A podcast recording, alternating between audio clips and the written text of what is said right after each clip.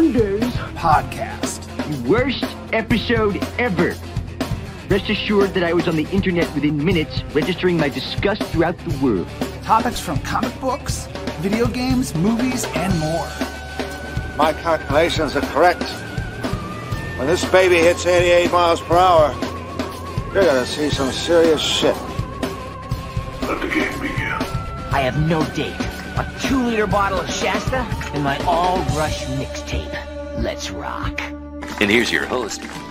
And welcome to Man Cave Mondays podcast. I'm Bobby, and today we're talking about the series The Falcon and the Winter Soldier. And today I have joining me is one of my fellow cavemen, Christian. Christian, how you doing today? Doing well, doing well. How about yourself, Bobby? We're doing great. Other man cave, other, other the other cavemen will be joining us shortly. Yep, yep. I know Alberto's joining in soon. I don't think anybody else will be. I think it might just be the three of us. Might be just But, the three uh, of us. Hey, um, nothing wrong with that. It's one more than we had for WandaVision. for WandaVision. So let's get started. So let's just catch everyone up to speed. So, Christian, why don't you set us up? What set up the Falcon and the Winter Soldier at the end of Endgame? So How is it set up? so Falcon and Winter Soldier was set up, I would say, pretty most directly by two movies. It was set up pretty directly by Endgame itself, as well as uh, Captain America: The Winter, or no, Civil War. I apologize, Captain Okay. America: Civil War. Yeah. both those movies were kind of the two movies that kind of directly led into this.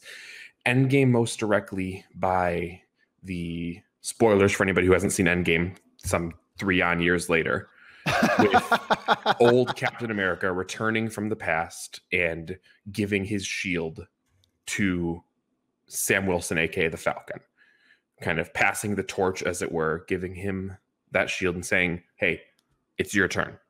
He's he's he's had his time. He's he's lived his life, and now it's your turn to kind of carry that torch, so to speak." And you had um, Bucky Barnes, aka the Winter Soldier, who had gone through this massive transition over the MCU history, starting in the starting in the Captain America: The First Avenger, going through the Winter buddy. Soldier. Yeah, Winter Soldier when he was being when he was turned by Hydra as this assassin.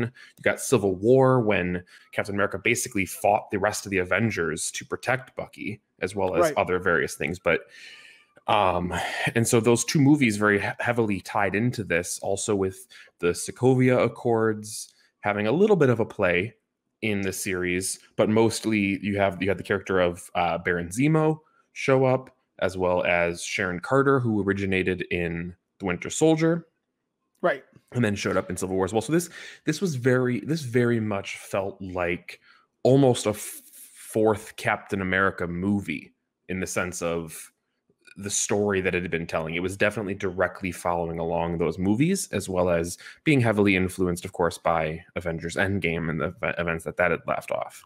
Right.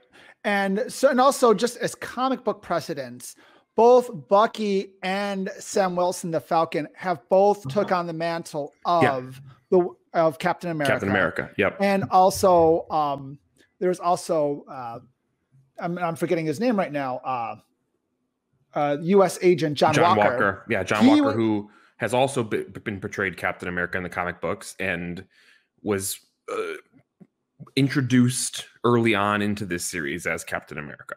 Right. The So kind of the the government Captain America, as it were. So what set up? So how did the so this again? Spoiler warning. Just to Yeah. recap the show. Spoiler warning. If, i- yeah, nutshell, if you haven't watched with- the show yet, go Yeah. watch it. It's fantastic. We'll be here. You can come back and listen to us afterwards. So what happened? First episode, first couple episodes, like just a very quick Yeah, intake. so- what happened in the show? quick rapid fire we started with kind of sam's immediate ramifications of getting that shield and whether he what what he wanted to do with it and so he ultimately decided that what he thought was best was to give the shield back to the country and to the government essentially to put on display Right. he thought And- that it he thought he thought that it belonged in the captain america museum which we've seen a, a number of times throughout the MCU this this museum dedicated to Captain America and the rest of his squadron and all of that. There's a uh, and so he felt the shield belonged there. And, And this takes place how long after Avengers Endgame? Um, they said was it six weeks? About six weeks. Six, six weeks. I think six it was months. six weeks. Well, six months I know is when Far From Home takes place. Okay, so but so it, was. I think it was six weeks because because Wandavision was two weeks, I believe. okay. And I think this is six. If I'm not mistaken. I think it was like six weeks to like eight weeks by the time it was all said and done. I think So this is all it taking span about two weeks ish. Yeah, a couple weeks say- right after Endgame. And when we say after the blip, that everyone got unsnapped, Yeah, and that's what yeah. they're calling it in the Yes. Winter Soldier is yes, the blip. Yeah, Or so in the the, MCU so, the so blip. the so the blip, yeah, the blip refers to to the two snaps refers to Thanos' snap, which erased half of humanity, and then Hulk's snap, which brought back that same half of humanity. And so that's we're referring to that kind of five year time period where half of humanity was gone, and now all of a sudden they're back. And this is kind of WandaVision, we really didn't get to see too much of that. We saw a little bit with Monica Rambeau and kind of her ramifications of being We unblipped, as it We were. saw more world ramifications. Yeah, this of de- yeah, this definitely kind of dug right in and showed us the, the immediate consequences of that blip or unblip, however, whichever way you want to look at it. And what were the consequences worldwide for us Worldwide non-superhero were people? massive amounts of displacement, homelessness, shortages of supplies and jobs, and you have to you had this ba- weird balance of trying to determine okay, people who five years ago disappeared and their houses were sold, their jobs were given away, their significant others moved on, and now five years later they're back, and you have all of these pieces you're trying to juggle.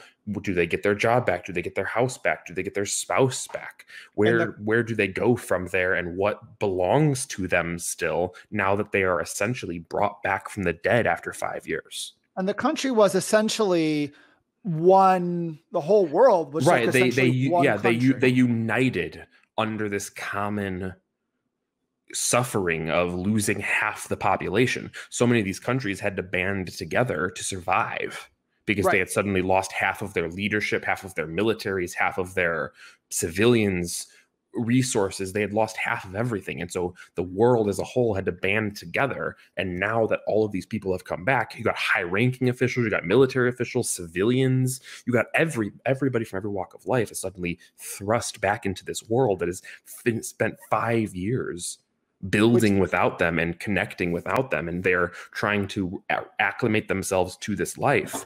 And this show focused more on the aspect of those who were here the whole time and, And- are now being forced out of their homes or are now being trying to be relocated or new jobs and that sort of stuff. People who were here the whole time and were fighting to keep the world running. And now people after 5 years come back and And they're which- almost tossed to the side which sets up our antagonist, the Mhm. fl- which is not the flag smasher, which was an actual person, yeah but this is the flag smashers which was it turned into a resistance group of sorts in the comic books flag smasher was a, an individual person Mhm. um, and they kind of turned that character more into an ideal as it were but they took the actual character and they gender swapped. Yeah eh, they gender swapped it but also i would you know i mean it was it wasn't necessarily just her. She wasn't the flag smasher. So they they gender swapped that kind of that idea of her being the leader. In the comic books the flag smasher was a male figure and then they did they did make the leader of the flag smashers in the tv show karli morgenthau uh, a female character who she is actually the same actress who played the resistance leader in solo Star Wars story. Yes, she did. I actually have. There you go. Yeah, right there. So in our Um, so you can clearly see that Disney definitely is a fan of hers Mhm. to pretty significant roles within the last few years. Um, both very similar in the sense of, you know, resistance leader kind of fighting against the man. Um, but yeah, so eh, first eh, kind of jumping back and forth here, but ultimately they eh, realize that the government has kind of tricked Sam, as it were, and is not planning on keeping the shield in a museum. And they've appointed a new Captain America, John Walker, who, by all rights, is the perfect soldier.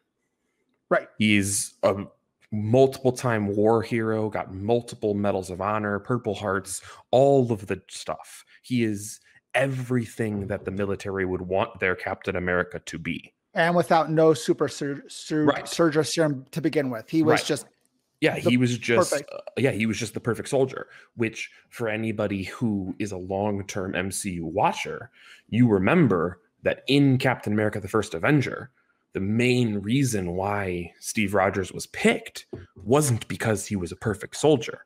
because he was a good It was be, it was because he was a good man. And in fact, uh, that was why like what he was told was as long as you stay a good man, it doesn't matter what kind of soldier you are. And so Right. this was kind of almost the exact opposite of that. Somebody who has good intentions and is a great soldier, but might not be the best person, versus Steve Rogers, who was above all and else the best person. And then that made him a good soldier. right, right. And so it was definitely an interesting juxtaposition for people who have been following the MCU long term. And I mean, the the most immediate glaring you notif- thing that you notice is not one time in the 20 some odd movies leading up to this show did Steve Rogers ever call himself Captain America. He never No, he- introduced himself as Captain America. He always introduced himself as Steve Rogers. That was who he was. He was Steve Rogers first and Captain America second. And every single time John Walker introduced himself in this TV series, he introduced himself as Captain America. He didn't, yeah. So, and that was some of the differences be- between them. And then you have Falcon and Bucky going after the Flag Smashers, and they're not too keen on with John Walker. so they're right. all and they're not they're not even too keen on each other. no. And then they introduce, and then to get help, and then you realize that there's the super soldier serum is back out, and they have to figure out who need. So then, Yeah, where it came the- from, how many people came have from. it. and and it probably came from Hydra. So you go to the Hydra expert, which was Baron Zemo. Baron Zemo. Yes. And then you have Baron Zemo come out, and then they have to go to Madripoor. And Yep. Madripoor was big in the X Men universe. Yeah, Madripoor is definitely kind of MCU wise one of the first big name drops we've gotten as far as a place that is heavily intertwined in in mutant history. Yes. Madripoor um, was definitely kind of a mutant safe haven in the comic books. Right. And a, a kind of a grimy underworld. And then Yeah. when they go there, they're trying to find the power broker or they're trying to, um, who's controlling Yeah, uh, Karli Morgenthau at the same time, who gave them the uh, super soldier serum. And they run into Sharon, Sharon Carter, Carter. Agent 13, who, um, who helped out Bucky and Captain America in Civil War. Yeah. She was the agent in charge of keeping Buck of Captain America safe in uh in yeah. Somebody, Soldier. somebody. Yeah, she's the niece of Sharon Car- of of Peggy Peggy, Carter. Carter. She's Yeah. the niece of Peggy Carter. and which She's- which on, which only gets more weird the more you think about it. The fact that her and Steve Rogers kissed after going back, you know, the more you think about it, the weirder it gets. So just don't think about it. don't think about it because you know it's just like Yeah. Leia and Luke kissing. Just Yeah, don't yeah, think yeah, yeah. it. Don't think about it. Um, and so it was interesting because for the most part, most of the trailers leading up to this show had portrayed Baron Zemo as potentially one of the main antagonists. right, and of he the really wasn't. He wasn't. No, he was more kind of this unlikely ally. And Right. somebody who they was you never quite knew where he was, what side he was playing on fully. He was Right, always kind of just in this gray area in the middle, kind of always doing what Baron Zemo thought was best. Right. And yeah. I really liked his portrayal in this show because he really played into the baron aspect of it, the kind of rich can get away with whatever he wants kind of mentality. they they reintroduced that in uh when he was first introduced to Civil War. Um, he wasn't a Hydra agent, but Right. he was very resourceful from Sokovia, Right. and he wanted to break up the Avengers because the Mhm. he blamed the Avengers for killing his family. Hmm. And in this, Which I mean, in to be fair, which is yeah, I mean, And- they, they did blow up an entire country. So they, which is the point. So I'm not Yeah. I'm not justifying um, Yeah. what he didn't do, but it's understandable. um, it's right. He's mad, and then he doesn't like super soldiers. So right now, his mm-hmm. perspective is he wants to stamp out the rest of the super soldiers because they're too idealistic, and then the Avengers come, and that's where he's coming from. And then Sharon Carter just to go back to her, she is very jaded because she didn't get pardoned like Sam, like Bucky. They got pardoned mm, Yeah. because they were Avengers. She just kind of was She, always she yeah, she was still kind of the scapegoat almost. So yeah, and then no one went back to her and like, oh, Sharon Carter, you know, you gotta Yeah. save her. Uh, Yeah, but Exactly. no, she just was. She was this underground stolen art dealer in Madripoor, or that's right. what. yeah, somebody yeah, somebody who had definitely kind of picked up some some shady business dealings. right and was very jaded after the fact with all Yeah. superheroes and everything like that because she was totally over Steve Rogers. Yeah. at this point. Yeah, and so they there's multiple there's a long back and forth with trying to track down the flag smashers. This uh, kind of head butting between Bucky and Zemo and Falcon and John Walker and his team and and this kind of just back and forth of nobody really getting any uh, any headway and then eventually John Walker interferes in in Falcon trying to talk down Karli and trying to kind of convince her to give up. And that almost kind of pushes her over the edge of like I can't trust anybody. Right. and so she goes on the run tries to escape. Um, she runs into zemo who starts destroying all of the rest of the super soldier serum vials that she had. And john walker interferes knocking zemo out. Karli gets away and john walker finds one remaining super soldier serum vial.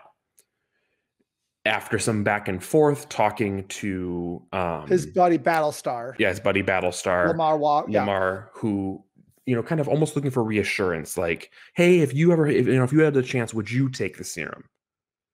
And they're like, "Yeah, I would. It would yeah, save so you know, oh, you're not, it's a, it's a moment where you're almost not sure if he's wanting Lemar to justify him or to talk him down. You almost don't know which one he's hoping for. right. And so Lemar ends up kind of reassuring him, "Yeah, hey, I would do it. You know, you're a great man. The soldier just makes you more of who you are."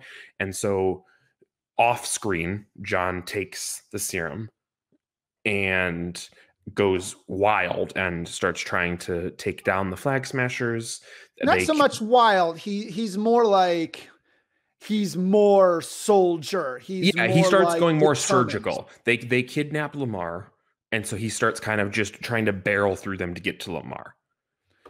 A big a fight breaks out between Lemar or um, between John Walker, the Flag Smashers, Bucky, and, And- Sam, and chaos ensuing. Carl, one of them, I forget which. I think was Karli, is about to like side, about to like blindside John, and Right. Lemar kind of jumps in front of it and eats just a straight up super soldier punch to the chest, knocking him three quarters of the way across the room into a pillar, blood immediately back of his head, out his nose, unmoving. And this pretty much sends John Walker off the deep end. Right. The flag smashers realizing, hey, we we effed up, and they go on the run.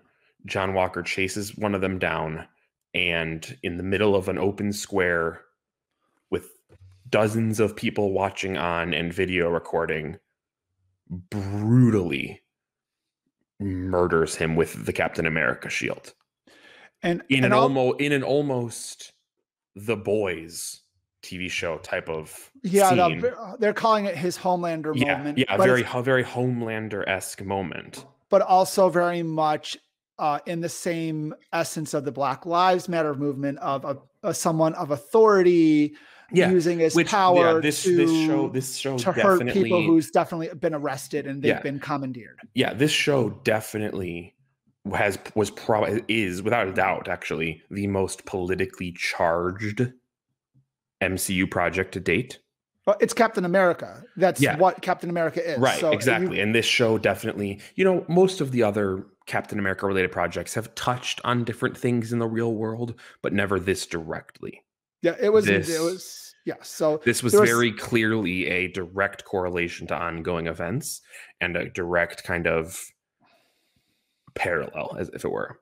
and then you later find out that there was remnants of the super soldier program still going on within the MCU during Vietnam. Yeah. And you find out that there was a black Captain America you know, um, a black uh, super was- soldier who was being experimented on and sent on missions and somebody who they didn't want anybody to know that they were still experimenting with the super soldier serum and the rest of his squad got captured and he they were content to they were just going to bomb the bomb the prison that these people were being held in and let them and just let there be no trace and so he against advice from his superiors went out on his own, rescued his entire squadron, and came back. And instead of a thank you, he got put in prison for 30 years and experimented on. and experimented on even more. Yeah. And and it, ultimately, his blood in that experimentation is where the new super, super soldier serum came from.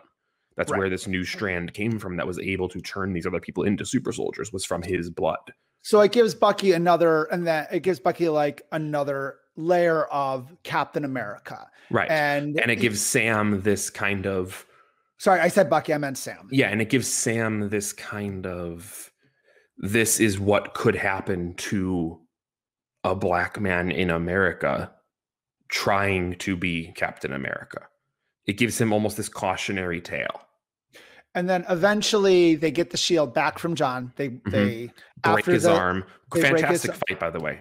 That fight scene was fantastic. There was a very very uh very yes i do agree with that. They get they get it back. The falcon suit's destroyed. Um he give sam gives the falcon suit to his buddy. And then all this too because bucky is um because zemo's out guess who's on his tail everyone the, The Dora Milaje from the Waka- from wakanda so i owe um and i'm gonna sorry i'm you could uh, yeah uh, so the Dora yeah, Milaje the- are on their yeah, they're they're trying to track down Zemo, Zemo. Zemo killed their king. T'Chaka. The T'Chaka he, in king, Civil he War. King T'Chaka in Civil War, and so they are pissed because Bucky let him out of prison, Right. and, they're then- like, "Hey, we we we helped cure you of your Winter Soldier training, and you're going to turn around and release this guy who killed our king." right. And, so Bucky's trying to convince him, "Hey, this, you know, this is all for greater good. We need him. Give me some time." And ultimately, when there was no more purpose for Zemo, Bucky had the choice to finish him off or turn him over. And Zemo had kind of resigned himself to the fact that he thought Bucky was going to kill him, right. Almost in a very reminiscent way to the end of Civil War Right. when he thought Black Panther was going to kill him right. and both times the they just they they decided not to and bucky turned him over to the Dora Milaje who took him to the raft which is the ocean prison that we saw in civil, Civil war. War. and i think we But- saw it again in one other movie but i don't remember which one infinity war did we see it briefly in infinity war i feel I like Don't remember seeing it. In, I- I, I felt like we I felt like we saw it a second time, but I could be wrong. Regardless, I yeah, and but then anyway, Sam asks for a favor. The Dora Mhm. Like don't go into Wakanda for a while. yeah, but he's Bucky's like, you know, I need one last favor. one last favor, and I need you to make. And you know, Sam's finally warming up. Like I got to be the next Captain America. Yeah. So they show up. He shows up with a nice fancy suit and in becomes probably the most comic book accurate MCU suit to date. Do you have a did you, do you happen to have a picture with a side by side comparison? I do right now. Yes. So you can see there's a side I have for everyone that's watching us on YouTube, Facebook, there is a very comic accurate of Sam Wilson as yeah, and for so for Captain anybody for anybody who is not watching, anybody who's listening on podcast form, I, I highly recommend if you have not seen that comparison, and you've only seen the show and you don't know what it, like the comparison to the comic version is, go look it up. Because it is so good, and it's one of those suits that you almost don't you almost don't think that there's they're gonna like you're you're almost positive like that no they're gonna turn it right? They're gonna twist it in some way, but it is almost piece It's for piece pretty piece for piece. It looks pretty darn accurate. Yeah, it's So- pretty, and it's it looks it doesn't look cheesy. It doesn't look like unrealistic, No, it looks like and it, it, looks and it's a and it's a very interesting thing too. Because I don't know if you have a picture. Maybe we can even go back to that one that you with the blood on the shield of John Walker's Captain America suit. It's very reminiscent of his U.S. agent. So they based Yeah. that design off of the U.S. agent. Right. The, Um, but it's interesting because in the American flag, the white represents kind of purity, right? Mhm. And kind of that aspect. And in John Walker's Captain America suit, there is practically no white. Right. And eventually, everyone. And, all, a- and, and most of Falcon's suit is white. right. And so it's a nice contrast once again. I didn't. I actually didn't. I was trying to understand what they're trying to say about that, but I I get that now. Now that you're talking about that, Christian, Yeah. about the, the white and the purity. Yeah, because John Walker was not pure in the slightest. And as we see with with Sam's speech, he is all purity. He's Uh, he is the epitome of what Steve Rogers stood for. So uh, just to kind of rush, just to kind of uh, entail it to Yeah. get to it back to 30 minutes. Um, so um, at the end of it, the GRC, which is the big, The Glo- global, global rep- initiative global to- repatriation council. they're trying to put everyone back where they belong. There's Mhm. big votes coming up. Karli and the Flag Smashers are going to go kidnap them, kill Mhm. them, whatever. Whatever they have to do. Falcon, Bucky, um, come save the day. John Walker remakes the shield using his medals. They all come together. John They- Walker has a moment of deciding between revenge and attempting to save people and ultimately chooses to do the better thing and try to save people, giving up a chance to kill or catch Karli. Right. And and we see a moment of probably one of the coolest MCU shots, in my opinion, of Sam by himself at first, and then Jetpack and the two Red Wing jetpacks pushing a giant armored car off a ledge and stopping it from falling. right. It, it was a very heroic. I think it was they got they got Sam Wilson as Captain America perfect. Yeah. And I think let's let we can when when we go down to all of our the reactions to all those definitely, point by definitely, yeah. points. Let's let's let's break that down then. But just to Yeah. keep it moving forward, Yeah. then you find out there's a big showdown, there's a big fight. Uh Karli Morgenthau is fighting the new Captain America, Mhm. Sam Wilson, Yep. and then Sharon Wilson, uh, not Sharon, Sharon Carter's there Mhm. because they asked for help. Uh, Yep.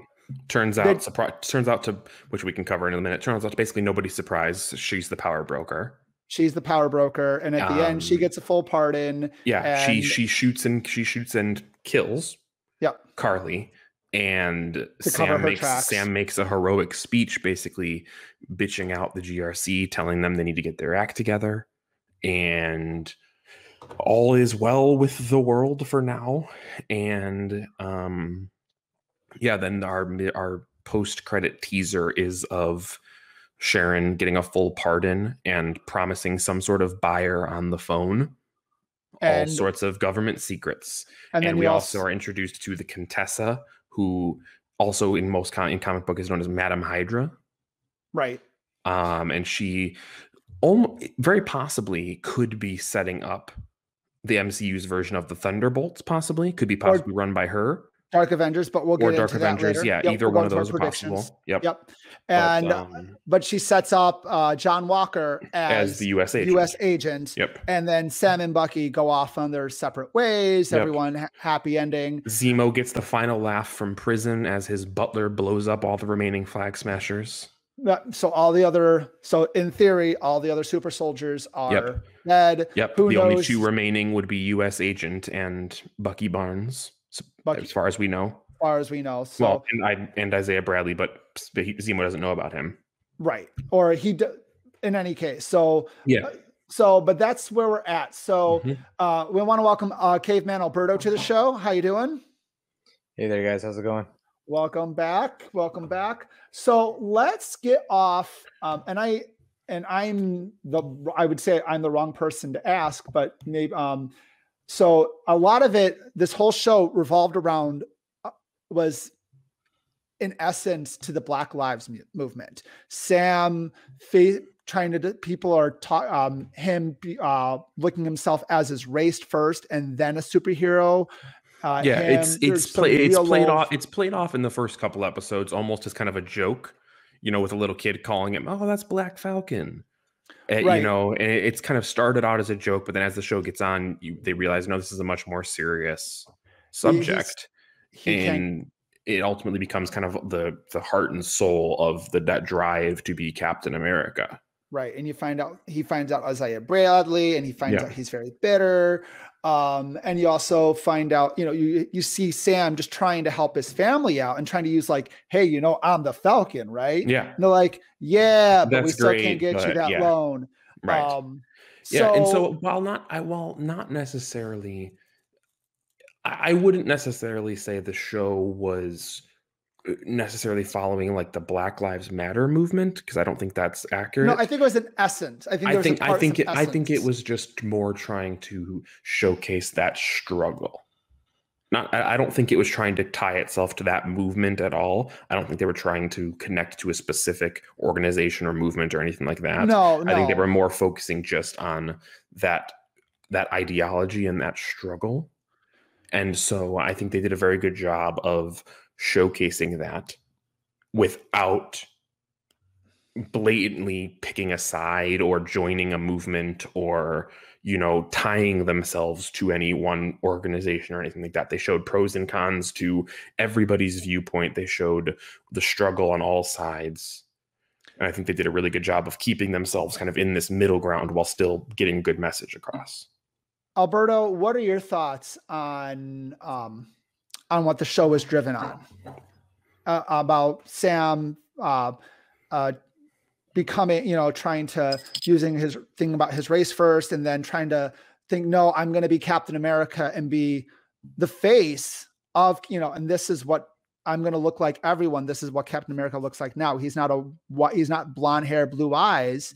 You know, he is dark. Uh, you know dark skinned um you know looks like the everyman what do you think how they tied that in did they do a good job they didn't do it justice what are your thoughts on that Um, I thought it was really good. I think probably it. I, maybe I could touch more up on it later on, but probably my favorite part of the uh, show for sure was Sam Wilson's and Isaiah's relationship. It's, Um, all those real heart to heart moments. Um, they have a lot of an impact. Um, I, I mean, I, obviously, I'm not African American, so I can't speak, you know, from that point of perspective. But I can speak just as you know, as a colored person here in the United States, uh, there are a lot of times that like achievements I feel like are washed over. There are a lot of moments when things are kind of glossed over whenever it comes to someone else's history that isn't normally, you know, seen as like the American history. And that's that, you know, I don't want to open up like a whole conversation about like race and all that kind of stuff, but I no I, but I thought that Yeah. they did a pretty good job at like addressing it um, without it being preachy, without Yeah, it sounding like it was on a so- soapbox, and having like that little kind of like honest call out saying that like they erased me, they erased me from history, and I'm like that's yes, that, that's kind of how it feels like a lot of times. I feel like um, I remember growing up and I learned a lot, a lot, a lot about um, white English American culture. And it wasn't until college when I decided to start taking elective classes, like in jazz class, the history of jazz. For the first time, I'm finally learning about African American culture. It wasn't until college when I decided to take this like world culture class when I finally started learning about Spanish culture. And yes, I understand I'm here in the United States and I'm going to learn a lot about like the United States culture, but it's not like Hispanics and black people didn't exist for the last 900 years here on this Yeah. land, you know? So it, I think they did a really good job. It just they reiterated not being preachy, not being soapboxy, almost a reflective kind of conversation and, and an honest one. Like as soon as he said like they erased me, that hurt a lot. And I almost cried during that very first time watching that conversation uh, just unfold because I don't know if it was the actor, I don't know if it's the way he delivered it, I don't know what it was, but altogether, man, you feel that. That is a punch to the gut. It really was. So it felt very genuine yeah. it, didn't feel forced it didn't feel like you said preachy yeah. it felt like a genuine conversation between two individuals who were experiencing this struggle and were trying to figure out their place in all of it and that moment where at, at, at the end where Isaiah gets his wish of remaining dead, essentially, and not Mhm. being brought back to life, but Sam still finds a way to honor him Yeah. and to have him be his memory be shown and to be not erased anymore by Mhm. having that statue and the memorial to him in the Captain America Museum was fantastic. Yeah. It was so think- honest and so heartfelt. I think the other hard thing to the show really had to tackle, and unfortunately, fortunately and unfortunately, it had to really bear this weight. Um, and I don't think it's any secret that at some point we're probably going to see in our time, um, we're going to end up seeing a Miles Morales, a live action Miles Morales. And Probably think, sooner rather than later. Yes, and I I think you know the cards are starting to get laid out, and it's gonna happen at some point. Um, at the same time, though, it's like it that is going to be an uphill battle for the last twenty years in movie cinema. Um, a lot of people know Spider-Man, for example, just as Peter Parker, the white guy. A lot of Yeah. people know Captain America just you know as Steve Rogers, and I think it's even going to be a slightly uphill battle, despite the fact we only have uh, Green Lantern with Ryan Reynolds, and then the very short fight and um, Snyder Cut. I think even some people might might still have that same kind of reservation to be like, well, I thought that Green Lantern was a white guy. It's like, well, Yeah. one of the most famous iterations was Hal Jordan, though, so you know it doesn't have to be. Right. Yeah. You're looking at it and you say, arguably, the Green Lantern that the majority of people our age grew up with was the John Lu- John Lantern animated Green Lantern in the animated Justice League series. And Mhm. so I think, yeah, it, it is definitely. I think, and honestly, with your Miles Morales thought, I think the the animated into the Spider Verse movie will help that transition Yeah, tremendously because it brought that character to the to the to the forefront and it brought him into most people probably didn't know who Miles Morales was before that. And especially now with that movie and then the Spider-Man Miles Morales PS5 game I think Yeah. the two of those coming out will really help people understand who Miles Morales is and so when he shows up in a live action MCU movie which wouldn't surprise me if he's either heavily teased or even a small background cameo in the upcoming Spider-Man movie. I I don't think it'll. I do agree with what you're saying. Like it'll it'll be a little bit of an uphill climb, but I think that'll help that a little bit. Yeah, because I mean, like Captain America is is such a huge hill to climb. And sorry, just to go back, Hal No, you're good. Jordan. Yeah, yeah, My my bad. I Hal Jordan is also the white. yeah. Green Yeah, Lantern. Hal Jordan's the one most people know. Yeah. So, Most people so- know, Yeah, so trying to yeah. see the John And Kyle and Yeah, Kyle is- Rayner too, by the Yeah, way. Kyle, yeah. Who, who was the '90s you know, Green Yeah. Lantern? So But So I guess I, I guess my question for you, Alberto, Yeah. would be kind of just trying to spin here off would be what were your expectations going into this series? Because we didn't we weren't able to get you on here for predictions. So obviously a little it's a little late for predictions, but what were your Uh-huh. expectations going in? Um, my, my immediate one was that one of these two will become Captain America. Yeah. Um, there's comic stories with each of them Mhm. hailing the name, and I was very curious to see which one they were going to go with. I was worried they were going to go with Bucky, and the only Yeah. reason I say worried is because while I still like those storylines where he does hail that name, um, in the grand scheme of things, like MCU wise, he did kill people. He was a mercenary. It's almost like giving the name Captain America to someone like the Punisher. Yeah. And um, if they did that, I think MCU would have to kind of that's gonna like shake up the really clean, bubbly PG thirteen more uh, like, Yeah. like like morals and stuff. It would be like if it would be like if that if um I can't remember the the character's name, but if Venom all of a sudden became Spider-Man.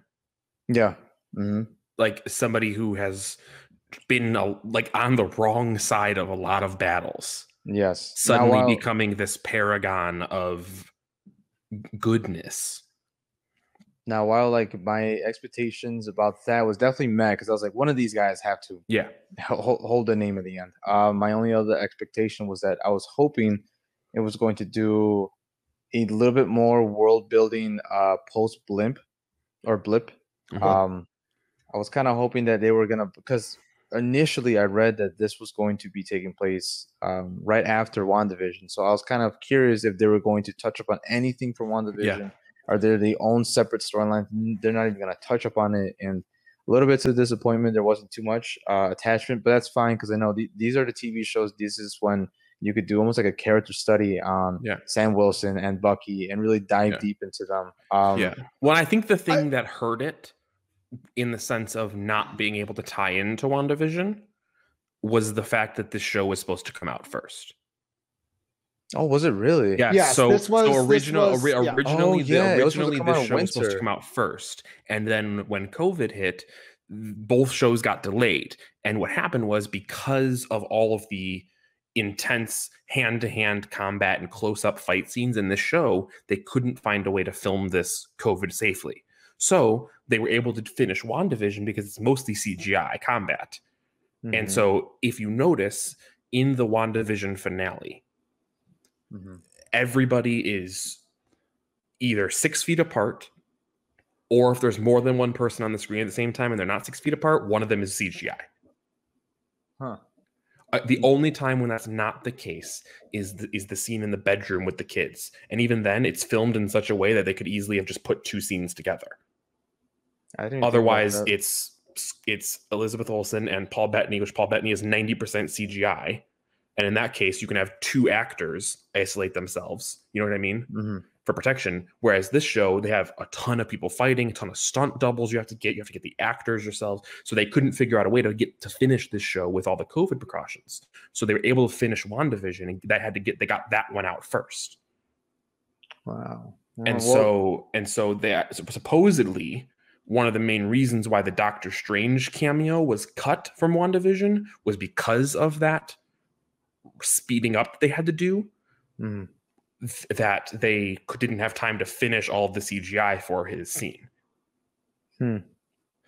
But and and honestly, I think if if I if I was the head of MCU and I was making six billion dollars a minute, um, Yeah. and and and like I was given the choice of like you ha- one of these are gonna get the short end of the stick, um, dare I say I'm a little glad that WandaVision just because I feel that WandaVision was more of like an internal commentary Yeah, on just a lot of like internal Definitely. stuff between people. This got the short end of the stick too. There was a couple things um, Yeah. that there was a could- there was a major subplot that had to get cut from this show.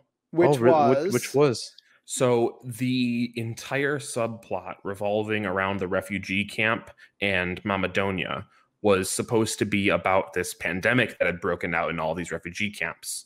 And the government was not giving out vaccines to these refugees. They were saving the vaccines for all the people who had been blipped. And Okay. so that warehouse that she attacks and kills all the people inside was Mhm. a vaccine warehouse. They steal. It's mentioned briefly in the first in the second episode. The truck that they're stealing is full of vaccines. It's mentioned very Mhm. briefly, and it's never mentioned again. And so what happens is, is this pandemic and this virus is what kills Mama Donya because she couldn't get a vaccine, and so that dr- that's what then drives Karli over the edge to killing these individuals because they they didn't give vaccines out to these people in the refugee camps. And so ultimately, they cut this entire subplot from the show because they felt it hit too close to home during everything but that's that would have been so it would have made so much more sense. It would Yeah, have- it would have made her as a character make so much more sense and not just feel like this anarchist. That's it. anarchist. Right. It would have given her an actual purpose other than Oh just we want our houses back. Like that's kind it- of a bummer. That, it that's, is. That's, that's- yeah. that's a huge bummer. Mine and Ariella at the end of every episode, uh, we we, we waited every Saturday to watch it, and our Mhm. commentary every time was, "I don't like Karli. I don't like Yeah. Karli. I, you know, it's like I maybe they're trying to make her more of a Killmonger kind of character to sympathize with, and I just can't connect with her."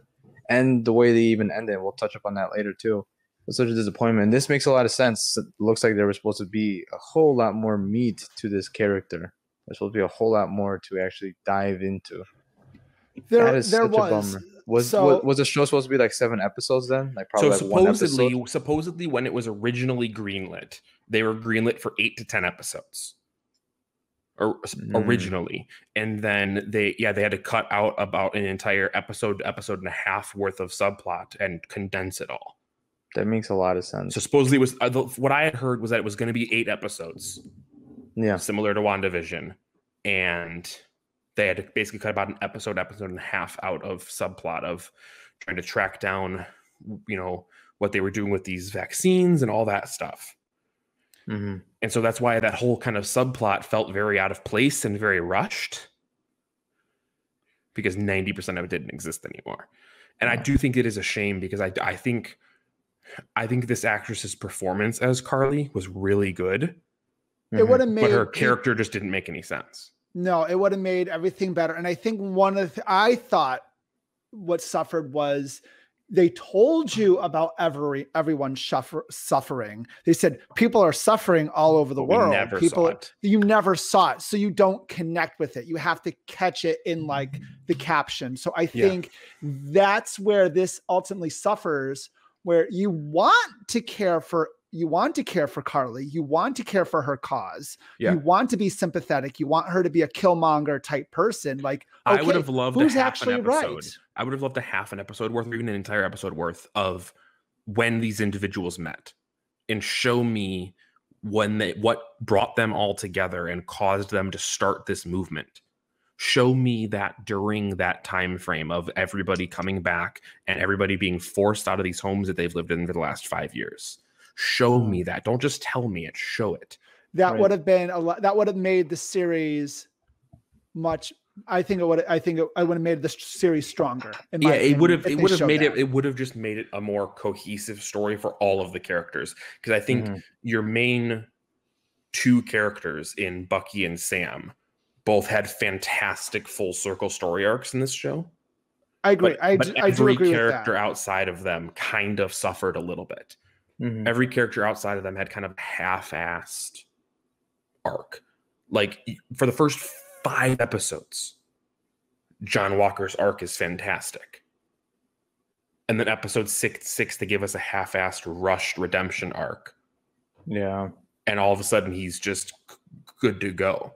Like they tell him they tell him he's you know barely escaping prison and all of a sudden he shows back up again in a homemade captain america suit and shield fighting crime and nothing happens he's cool to just go off and become Mhm. the us agent with the with the contessa What about the Sokovia Sokovia Accords? Right. I mean, Right. all that stuff. yeah there was a lot of there was a lot of aspects that i feel like definitely were rushed and half-assed in the show well, the how I much of that how much of that is due to covid who knows Who knows? I Mhm. was really disappointed. You had Rhodey in episode one, and you didn't call him for backup in episode six. well I mean, also, also people- to be fair Mm. you're downtown Manhattan. There's a massive fight going on, and people are being kidnapped. Spider Man's not swinging by, Right. Well, again, that too. So you have all this massive, and that. But to be fair, though, that's the problem with creating this massive universe with all these heroes in it. Is unless every fight is happening in some podunk small town in the middle of nowhere, you're gonna wonder why people aren't showing up. This is And- two times now. Why wasn't Doctor Strange involved? Massive magical nonsense and massive fight happening two blocks from his house, and he doesn't get involved either time. Like so, that's that's one of the problems you're going to run into when you're when, you're dealing with all of these superheroes and all of these expanding people and all these worlds intertwining. Is eventually you're going to run into circum- circumstances where somebody should show up and they don't because you can't afford them. Right and and who knows might maybe they couldn't get Rhodey in um you know they could they couldn't get him back in time for the set had to cut because I don't whatever. know. As far as my understanding goes, they only had to do the last episode. Like they were, uh, they had the first five episodes done before COVID hit. Was my understanding. okay So they only had to film that final episode. I could be completely wrong, but that's just going off of what I remember seeing somewhere over the last six months or so. But so just I, I do have it written down here, and I think we should, for our own accountability sake, Bobby, yes during our WandaVision episode, we made some predictions. yes yes We did not do so great. no we did not Uh, we are arguably 0 for 4. Really? Yes. Yes, So 0 for 4. Bobby's So- two Bobby's two predictions were that there would be some pretty significant WandaVision reference in the show. Wrong And that Falcon would get injected either willingly or unwillingly with super soldier serum. I was wrong on that one My two predictions were that it would be a team Captain America. It would not it would no longer be a solo person, but it would be kind of an, a team ideology. Dead wrong. how wrong were one. Super how- wrong. super, Super, wrong. wrong. And because well, to be fair, my second prediction, I was misled because all of the trailers made it seem like Zemo was the antagonist of the series. I series. agree. I agree. And so my other prediction was that Zemo was being puppeted by either General Ross or some other military figure to kind of control all of this stuff, which obviously I was dead wrong because he wasn't even a bad guy, really. he wasn't. No, he was actually sympathetic, and Yeah. he made sense. Yeah, he You know, made a he lot was- of sense. He was likable, and people made a meme out of him. Yeah. Disney made a one-hour video of him dancing in a nightclub. Mm-hmm. Um, so he was a pretty Disney popular gave guy. Disney gave us the Zemo cut in eight hours when it took four years to get the Snyder cut. and now they're doing try to release the Snyder universe. But Yeah. let's save that for Yeah, another. we already talked about that a couple weeks ago. That's a couple. Yeah, we're going to talk about that later. But But so, yes, we didn't do too hot in our predictions, Bob. No, but that's okay. You know that's what? okay. It's okay. So It's- I would fun. be interested.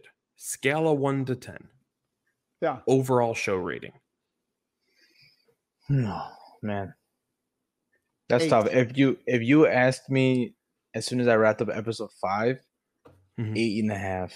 Yeah. That was After, after, after I episode was, six. After, after episode five, my God, I couldn't wait to finish Yeah. watching it. After episode six, um, I don't know. I just felt kind of like, yeah. So I don't know, maybe seven at Okay. the most. Yeah, and that's and say- and that's being generous too. Yeah. I would say episode four, right after, you know, blood on the shield. Oh yeah, 10 for me.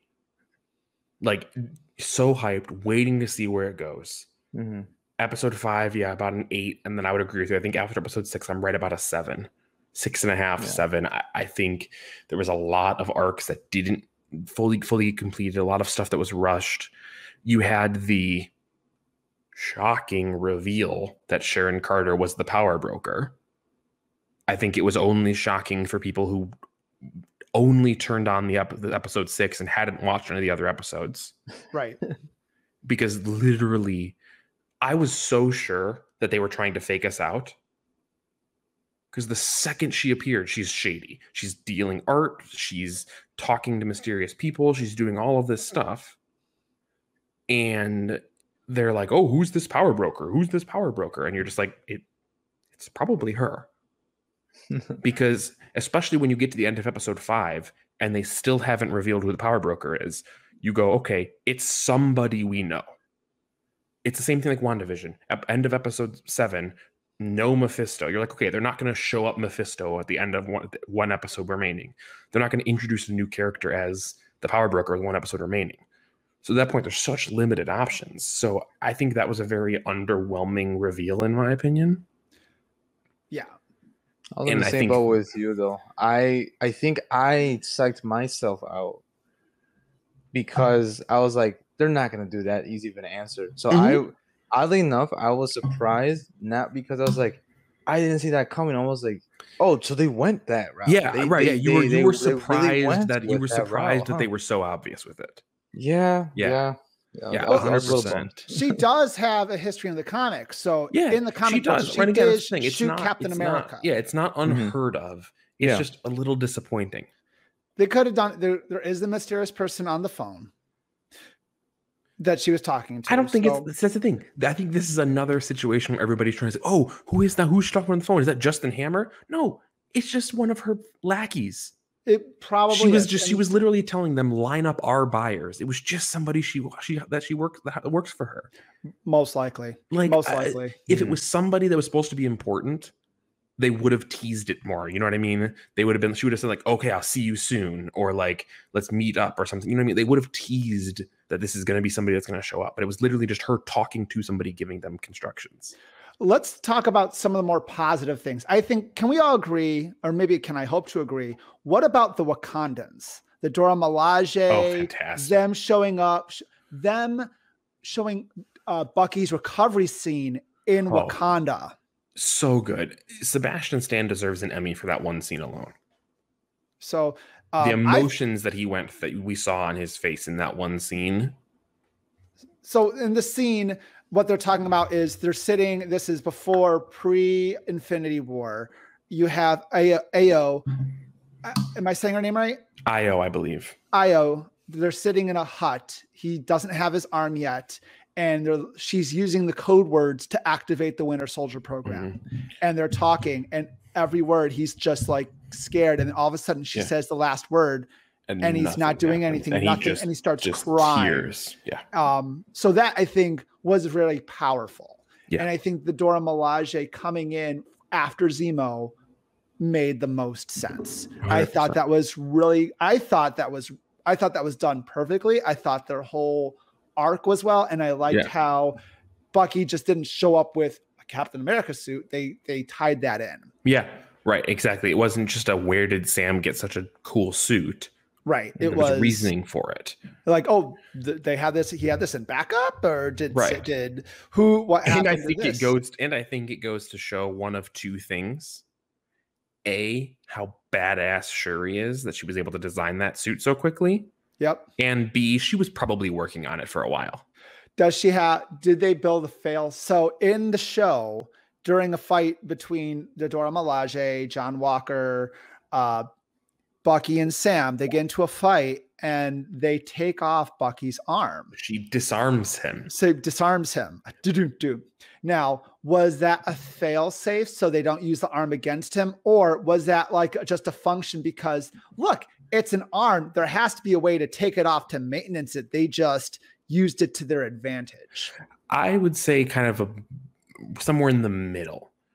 Like obviously there's a way the arm comes off. She's had like I'm sure Shuri's had to upgrade it. I'm sure like they've done things on it. So I'm sure there was a way for it to come off.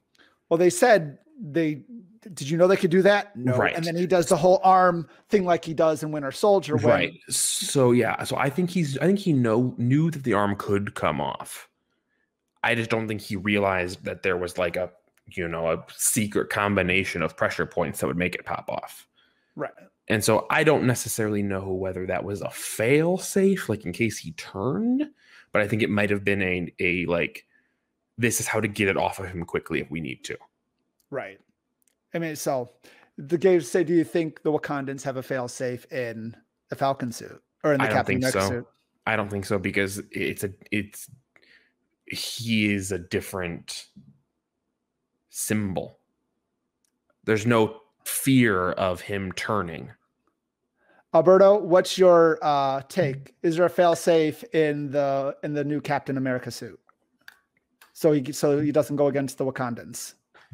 Um, I don't know. I want to say no, only just because, um, I feel like they did it against Bucky. Because with Bucky, it's it's almost like, well, we don't know if you know he'll ever turn back into the Winter Soldier. So maybe this is a failsafe because we have to. Um, whereas Sam, Wilson is such a Boy Scout about stuff, closest thing to a Boy Scout, really, and I wouldn't have to worry. But to answer your question, I would say, I would say yes. But even if they did, I don't think we'll ever really see it because I don't see a, a moment where Sam's gonna, you know, turn turn, Yeah. turn against like that. At Let's- least just based off how they write the character so far. Okay. um, let's also let's just keep on going through through some of these other things. What do you think about them bringing back super soldiers? Do you think it's like was it too obvious, or did you think this was like a natural progression into the show revolving around the super soldier serum? I I think it was a very nice point of in, to introduce a non-super soldier Captain America by showing this struggle against super soldiers and surrounded by super soldiers. that you can have- still have- be a you have- superhero. You have, you have Sam Wilson being, by the end of the show, the only normal guy in the room. He's got Super Soldier Bucky on his side. He's got Super Soldier John Walker kind of in between, and he's got this army of super soldiers that he's fighting against. And he's just a guy, which ultimately, even though he was a super soldier, is what Steve Rogers stood for. Was being just a guy willing to stand up for what he believed in. And I think this is kind of jumping all over the place, but I think one of my favorite subtle moments in the show was when they were in the back of the truck talking to John Walker after they got their butts. So this is yeah, their episode butts kicked. two. Episode two, after they get their butts kicked, realizing they're all super soldiers, They all get their butts kicked, that they drive off with the trucks full of vaccines, and Sam and Bucky are walking back to civilization, and John Walker and Battlestar pull up to introduce themselves for the first time. They pull up in the truck, hey, get in, you know, we'll give you a ride back. They're introducing themselves, they're talking, and obviously Sam and Bucky don't want anything to do with him. They he's not their cap. He stands against everything that they that, that they believe Steve Rogers. Well, they for. don't. They don't know that. They they just know. but, in, but in their minds, he's he's a government pawn. Bucky is very against him, and Sam's kind of just I, I don't Well, like didn't care one way or the other. Bucky Bucky's mad at him because he felt that that Cap was uh, um if Sam thought he wasn't the right fit, right. then he's doubting himself that Steve Rogers Right. was wrong about him. Exactly. So that was that was a right. double-edged sword. Right, exactly. or- So, so my one of my favorite lines, which is so subtle and so quick, was when Bucky asked him if he's ever jumped on a grenade, and John Walker's like, "Yeah, I've done it like seven times," and they're like, "What?" And he's like, "Yeah, my helmet protect like is concussion proof, and so I put it on top of the grenade, and it exp- doesn't explode." Hmm. And you immediately think back to scrawny 50 pound Steve Rogers, convinced he's about to explode to death in Captain America the First Avenger, diving on a grenade. Yeah. No protection, no helmet, no nothing, just diving on a grenade that he thinks is about to blow up a bunch of other people. And so they're asking him, Oh, would you ever jump on a grenade? And he's like, well, Yeah, I have a helmet that'll stop it. Like, duh. And that is an immediate dividing line showing the difference between the two of them and I, I thought that was i thought that was such a fantastic line and such a fantastic subtle kind of show of what type of person he was Yeah.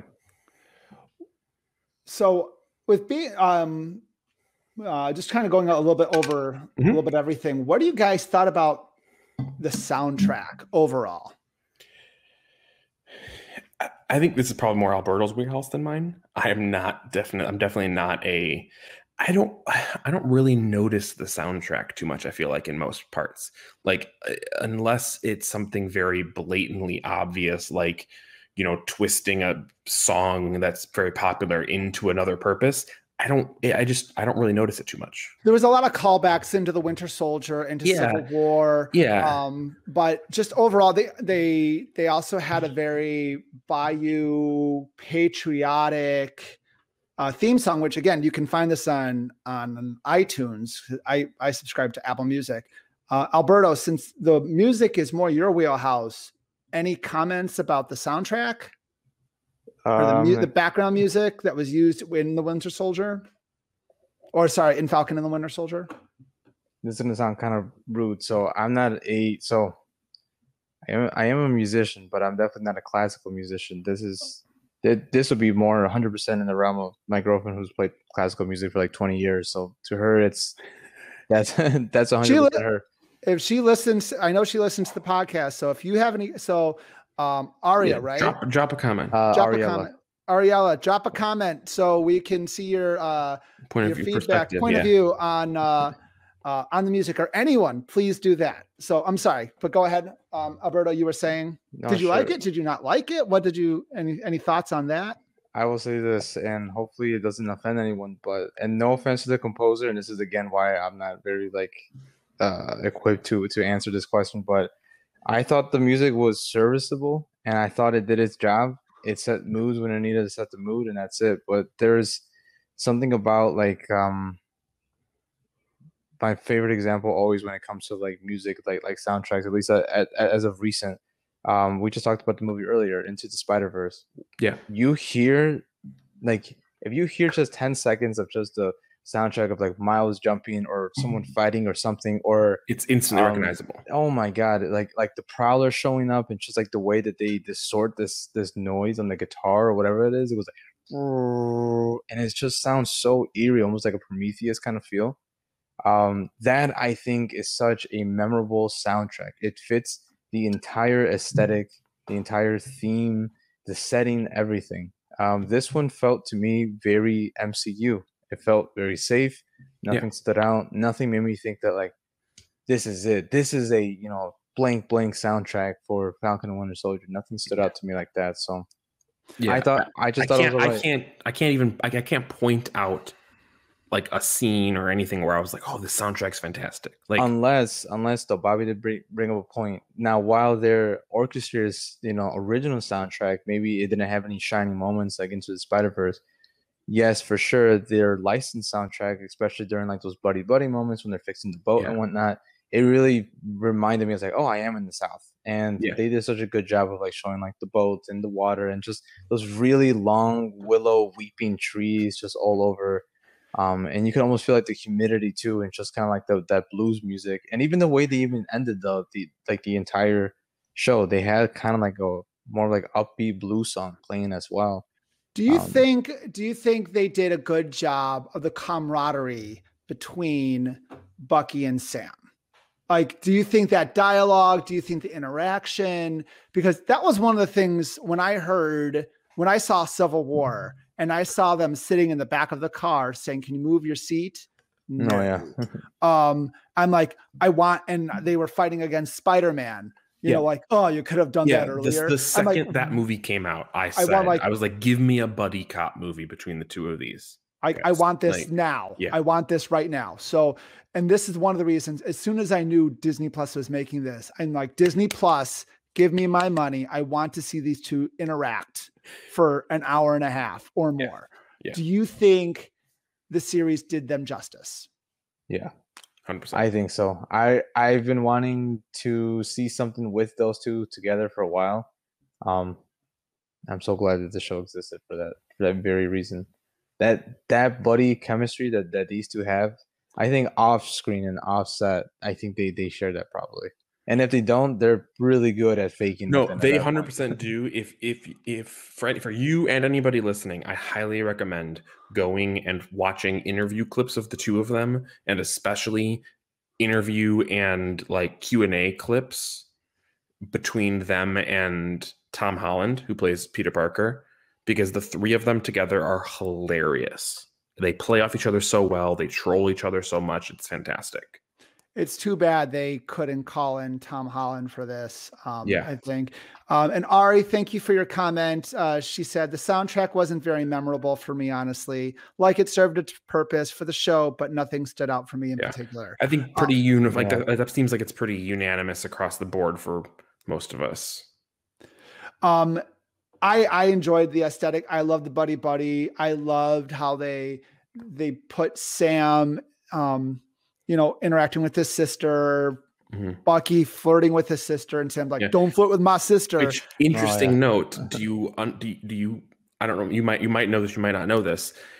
I think yes, he was 100% flirting with his sister, but you want to know what make that scene even a little bit more special?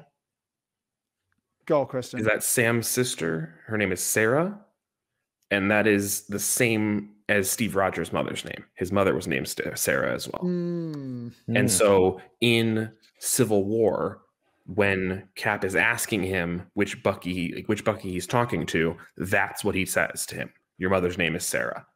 Like that's what he says to him to get him to know that he is who he says he is.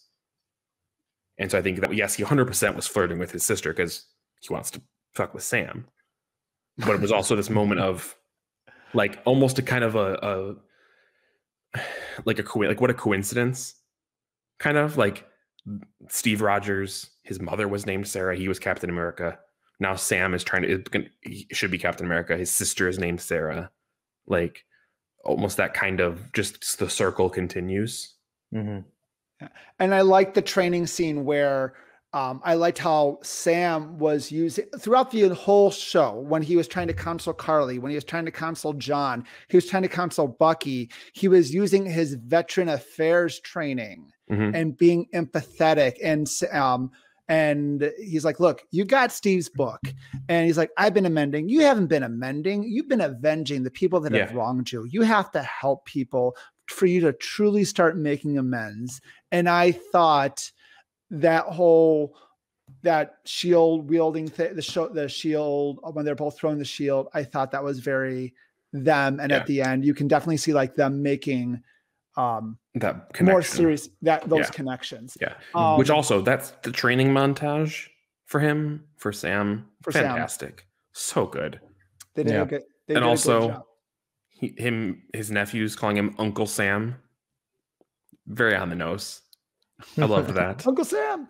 Yeah. Um, Did you think uh, Baron Zemo was right about super soldiers? That super soldiers, um, their arrogance leads to ultimately the downfall of society. That's what led to Nazis. That what led to the Avengers. I mean, Do you think Zemo was right? What are your opinions on that? yes and no. I think it's the people who create the super soldiers. Because more Hmm. often than not, the people who create the super soldiers are picking people that fit what they want. We've seen, obviously, with Steve Rogers, with Isaiah Bradley, with Bucky outside of being the Winter Soldier. We've seen people who have the super soldier serum and can be good people and do good things with it.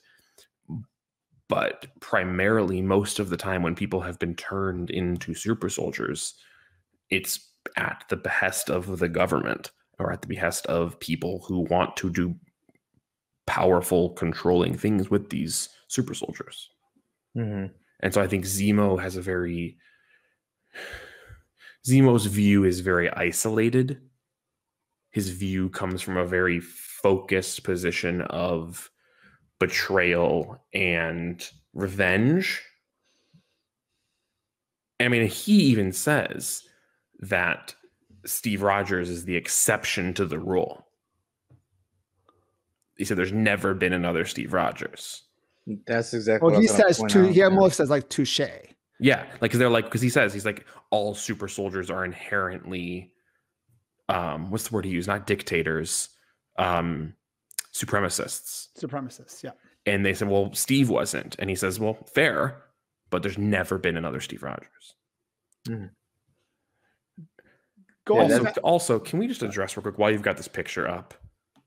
What, what, what was the in the TV show world? What was the point of the mask?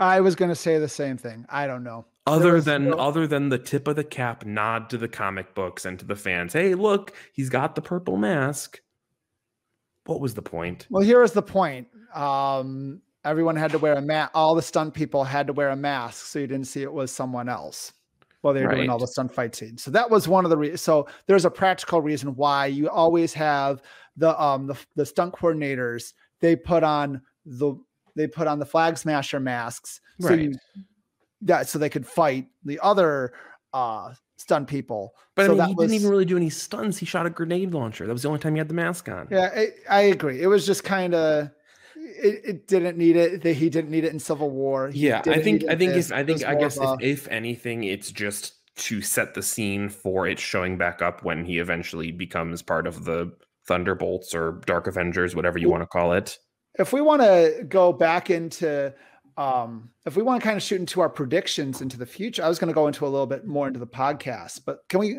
let's say that for a little bit later yeah we Um, can we can we can do we can save predictions for the end. let's save it for a little bit more towards the end because i know we're getting towards the end. I want to just a couple more points. Mhm. did you think bucky i thought was bucky a weaker fighter now that he's not brainwashed anymore? Was his fighting style tied to his programming? Was it tied to his lack of empathy? And now that he has empathy he holds back?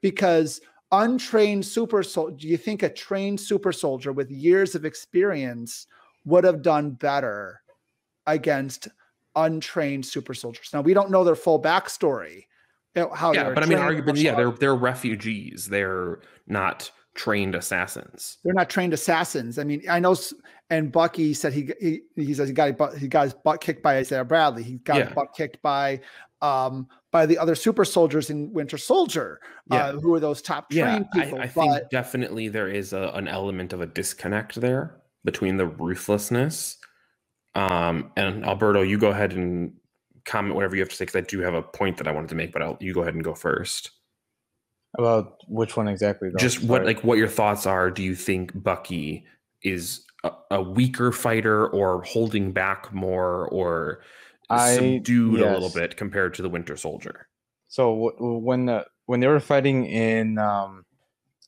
when they were fighting in their hotel room, right then and there, I was like, I feel like if this was Winter Soldier Bucky, he he still would have been able to take out everyone in that room, probably without even batting an eye.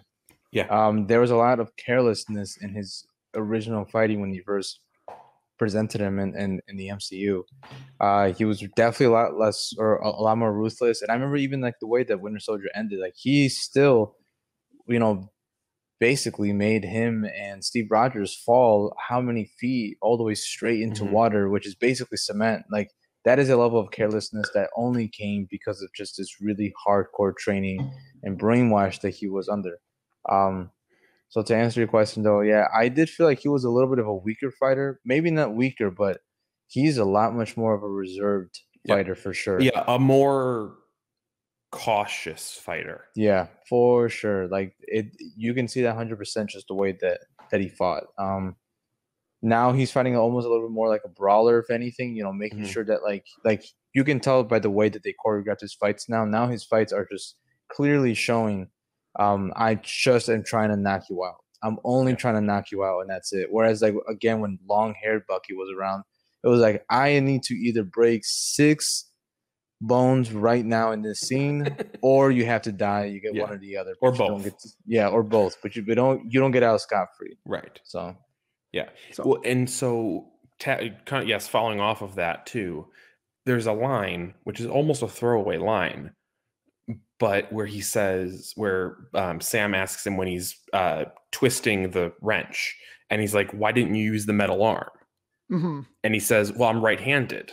I don't I don't always always- think to use the metal arm." And if you and if you go back and look, even in the series, anytime he's catching something, punching something, it's with the right arm. Even at the even at the very end when Karli throws the spear at him, it's right hand. He catches it.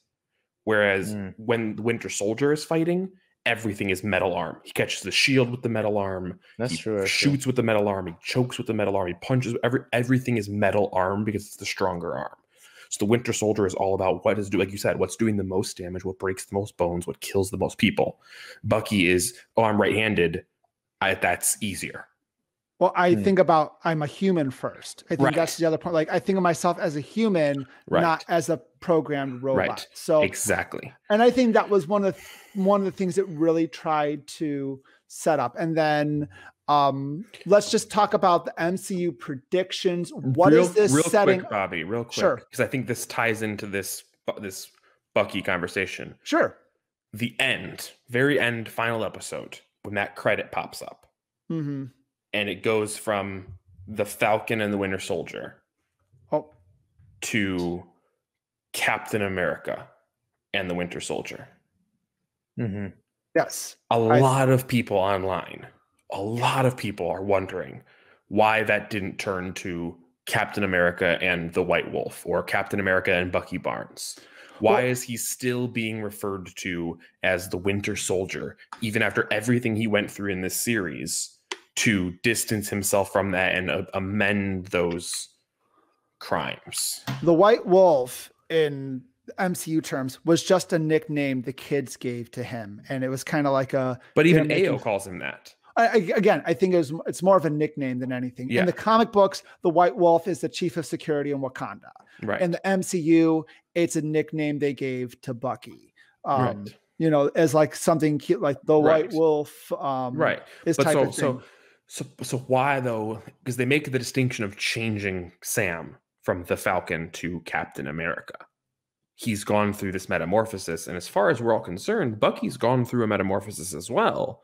So, do you think this is a sign of he's not done changing, no, I or- think it's a sign of branding. or yeah, or as a It's just- sign of this is he's learned to accept that that's who he is, It, it's or again, it, or, it's, or is it something not even as deep as that, and it's literally just as simple as he's known as the Winter Soldier, so that's what he's going to be called. that's pretty much it.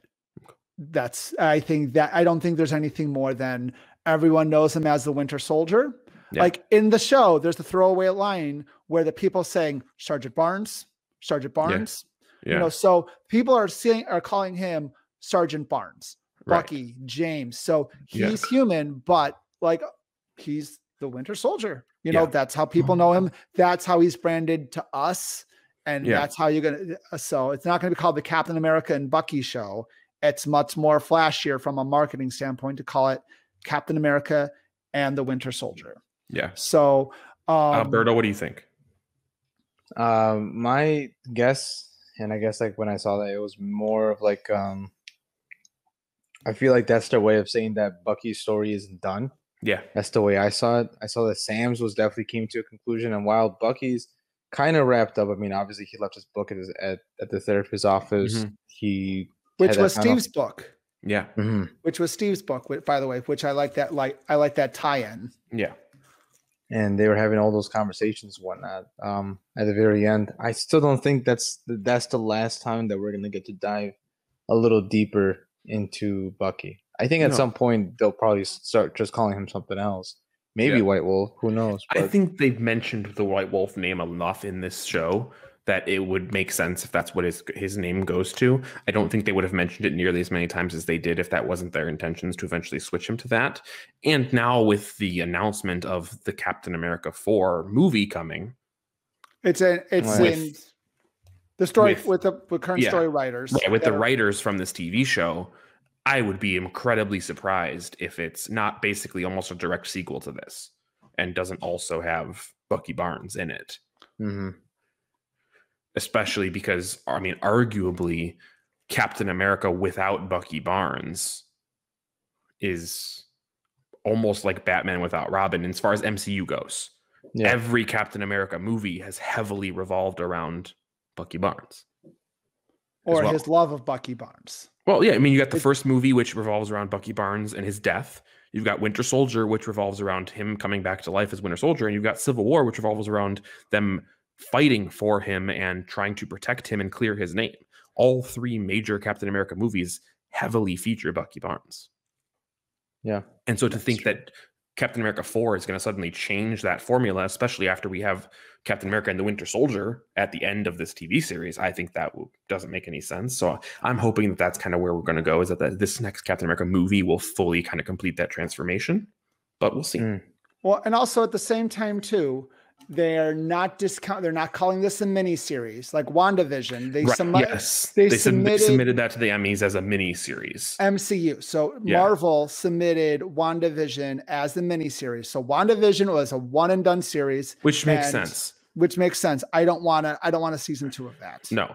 And the then Kevin Feige came out and said he thinks it's very likely that we could get another season of of this show as well as of Captain Loki- America. Of Captain Loki America. and and Hawkeye. He said most of the other shows that are coming, he could see more than one season of. He said WandaVision was kind of a one and done thing. yeah, And I think that makes a ton of sense. Yeah. I th- Although if we're getting a new Captain America movie, we might not get a second season. it all depends on how everything's. flo- There's a lot going on. Yeah. within uh so let's talk about the future Yeah. what things they were hinting at in the show um so the first stuff i want to talk about is um so they talked about captain four and we've talked a lot about zemo uh Yeah. leading into the thunderbolts so Yeah. Thunderbolts, Um, Dark Avengers, whatever version of it they want to go with. so why don't uh christian why don't you talk about what are the thunderbolts what are dark avengers Thunderbolts are essentially the MCU Suicide Squad. That's basically Oh. the easiest way to describe them. Uh, General Ross, aka Thunderbolt Ross, who we've seen heavily featured in the MCU so far and heavily featured in Civil War, recruits a bunch of these supervillains who are in the raft. And he recruits them to do what the good guys won't basically to run these secret underground missions and to get him more power basically they And they are they are definitely not as much of a anti-hero mentality as the suicide squad. They're more of a kind of definitely uh, darker team. They are definitely more villainous in their mentalities but they um they definitely have that set up pretty clearly i think. And the original Thunderbolts idea was Baron Zemo pretending he was a superhero and taking a bunch of other supervillains pretending they were superheroes when there was a superhero vacuum in the universe in the comic books. So you have precedent in the comic books of Baron Zemo leading a group of superheroes yeah for ulterior motives. So yeah that's definite on Baron Zemo getting a bunch of super villains, Mhm. whether it's called the Thunderbolts, because Thunderbolt Ross is heavily featured in Black Widow, Mhm. um, or Dark whatever you call it, we can definitely see Yeah. Baron Zemo coming into the future. Yeah, you got Baron Zemo set up for that. You know the uh, potential. So also you've got the possibility that it might not even be led by General Ross, and it could be being led by the Contessa instead. The Contessa, which was Julia Julia Louis-Dreyfus' character, who Yes. got John, who, Who- got John Walker, the U.S. agent costume. Originally, was supposed to debut in the Black Widow film, but Okay. that film got pushed. So we're not sure if she's still going to appear in that film, or if they cut her scene from that and have her or having her debut in this instead. But her first appearance was supposed to be in the Black Widow film. And in the comic books, she was an ex Shield agent who becomes a Hydra agent. Yeah, she becomes she, she becomes she's she becomes Madam Hydra, who is the leader of Hydra, and eventually leads a similar team to the Thunderbolts as well. So Hmm.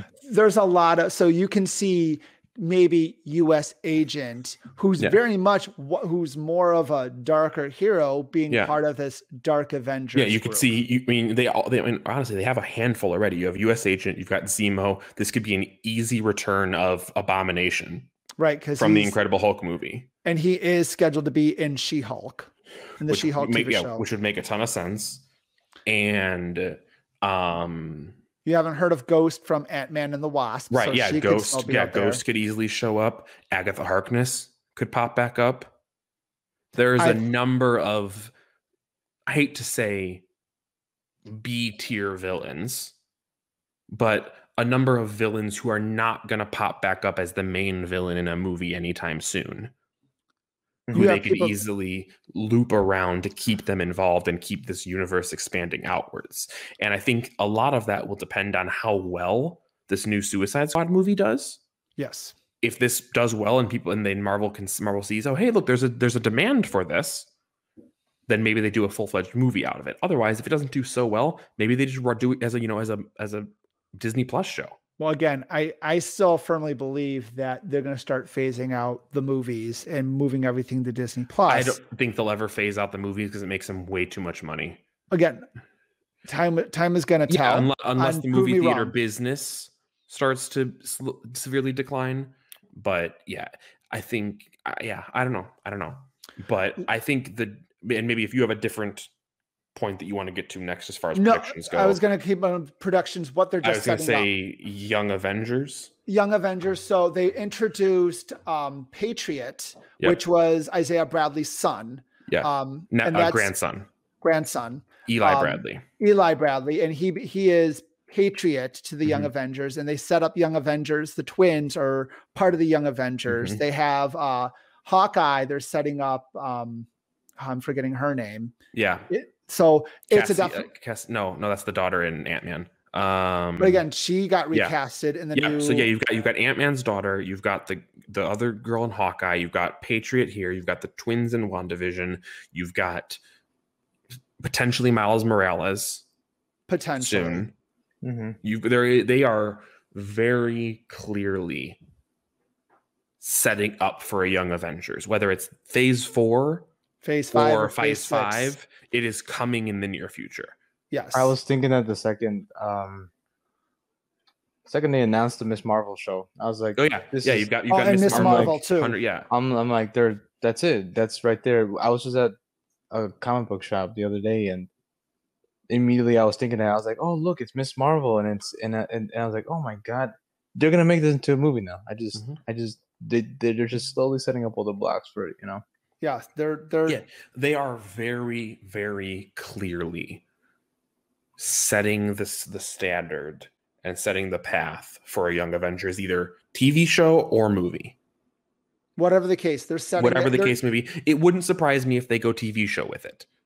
Because you have the twins debuting on with Disney Plus, you have Eli Bradley on Disney Plus, you're gonna have um what is her name in Hawkeye? I need to look it up now. You guys continue. I'm, I, I'm gonna I'm gonna move on to the next uh, subject here, but they set up Joaquin Torres, um, which is uh, Hawkeye's buddy, um, at the end of episode four or five. Up the episode five, the Falcon suit's damaged, and he looks at his buddy, his government buddy, who's been helping him since episode one, saying, "You can keep it." And in Yeah. the comic books, there's he press- becomes the new Falcon. he becomes the new he becomes the new Which Falcon. in the comic books, he is a mutant who has his own wings and becomes Falcon.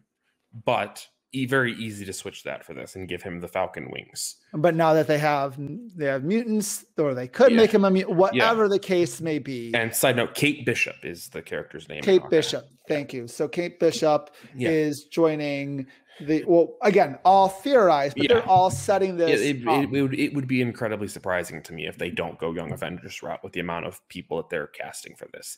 And- As far as Joaquin goes, potentially becoming the new Falcon, I, I honestly believe that it was more of a just a wink and a nod to the fans. they do a lot of wink and a nod. Yeah, too, I- I throughout, so which could I think- always go anywhere or Yeah, go nowhere I think it's one of those things where if it seems like people are excited about him, then they might bring him around. But otherwise, I think it was more just a, oh, yeah, hey, hey, you can keep the wings. right you oh my gosh they're gonna sell i mean they very well could or they very well right. They, very well could become nothing. Right, because he was trying to mess with the wings, like, "Hey, don't mess with that." Whenever you Right. guys, government, you know, uh, Sam Right. was Kind saying, of, kind of, kind of like how in the first Iron Man movie, back when it was Terrence Howard as Rhodey, right? you He, get the you like he looks he looks at the old silver suit and he's like, oh, next time, baby. Very easily at that moment was it could either have been a throwaway line for the fans, like, oh yeah, see, see, like because at that point they had no idea what was happening. So it could be like that could be just a throwaway line, or it could be something where yeah, that he is gonna take up the wings and Cap Four comes around and he's his wingman. Pun intended. there's a lot of MCU stuff they set up, but they never go back to, Yeah. or they're going to, they have it, and they'll like, we're going to put that in our back Yeah, Put they'll it on the circle around for now. Yeah. in in the future. But I think those were, and then Sharon Carter as one of the big bads that could easily lead into Armor Wars.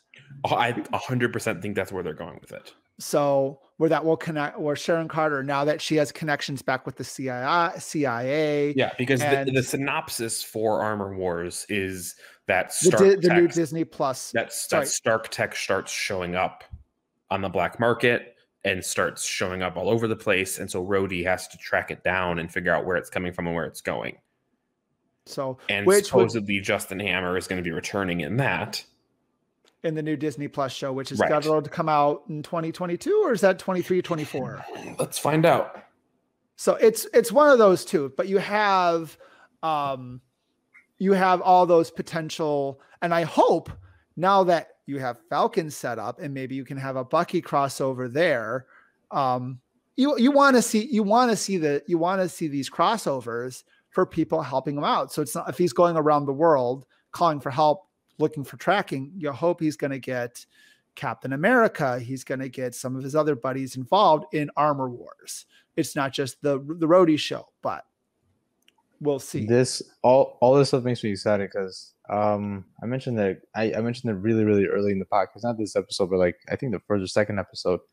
But I did not grow up reading Marvel comics. I did not Right. grow up reading like a lot of superhero stuff. So hearing you guys talk about this stuff, I'm like the possibilities sound freaking Yeah. endless. It's expected sounds so 2022. cool.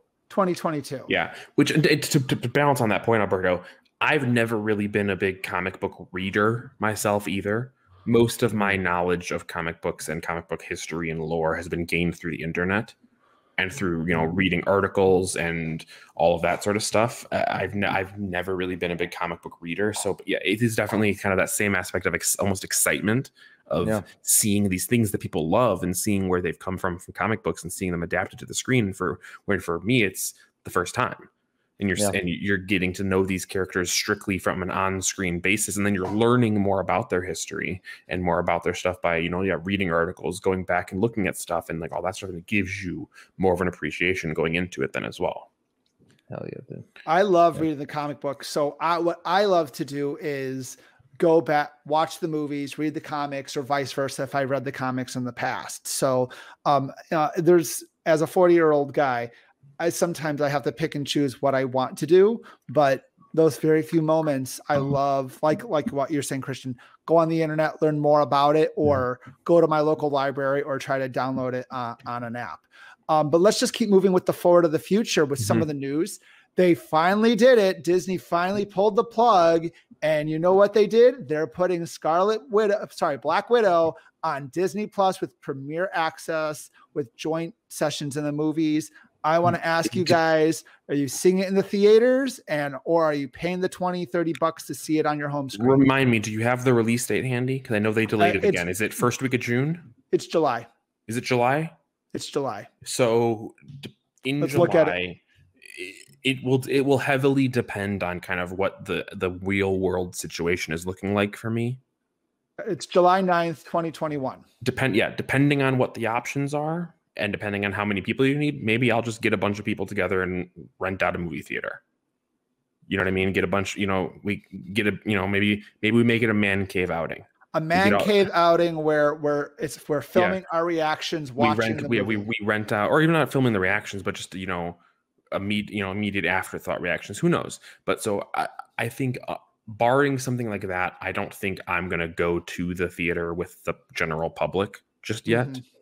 But you'll I you'll rent out a movie theater. I might, if I might, I might, I might rent if, if it's feasible, if it's an option, and you know, if I have a bunch of other people who want to see it with me, perhaps I would do that. Otherwise, I'll probably just pay the thirty bucks and watch it on Disney Plus.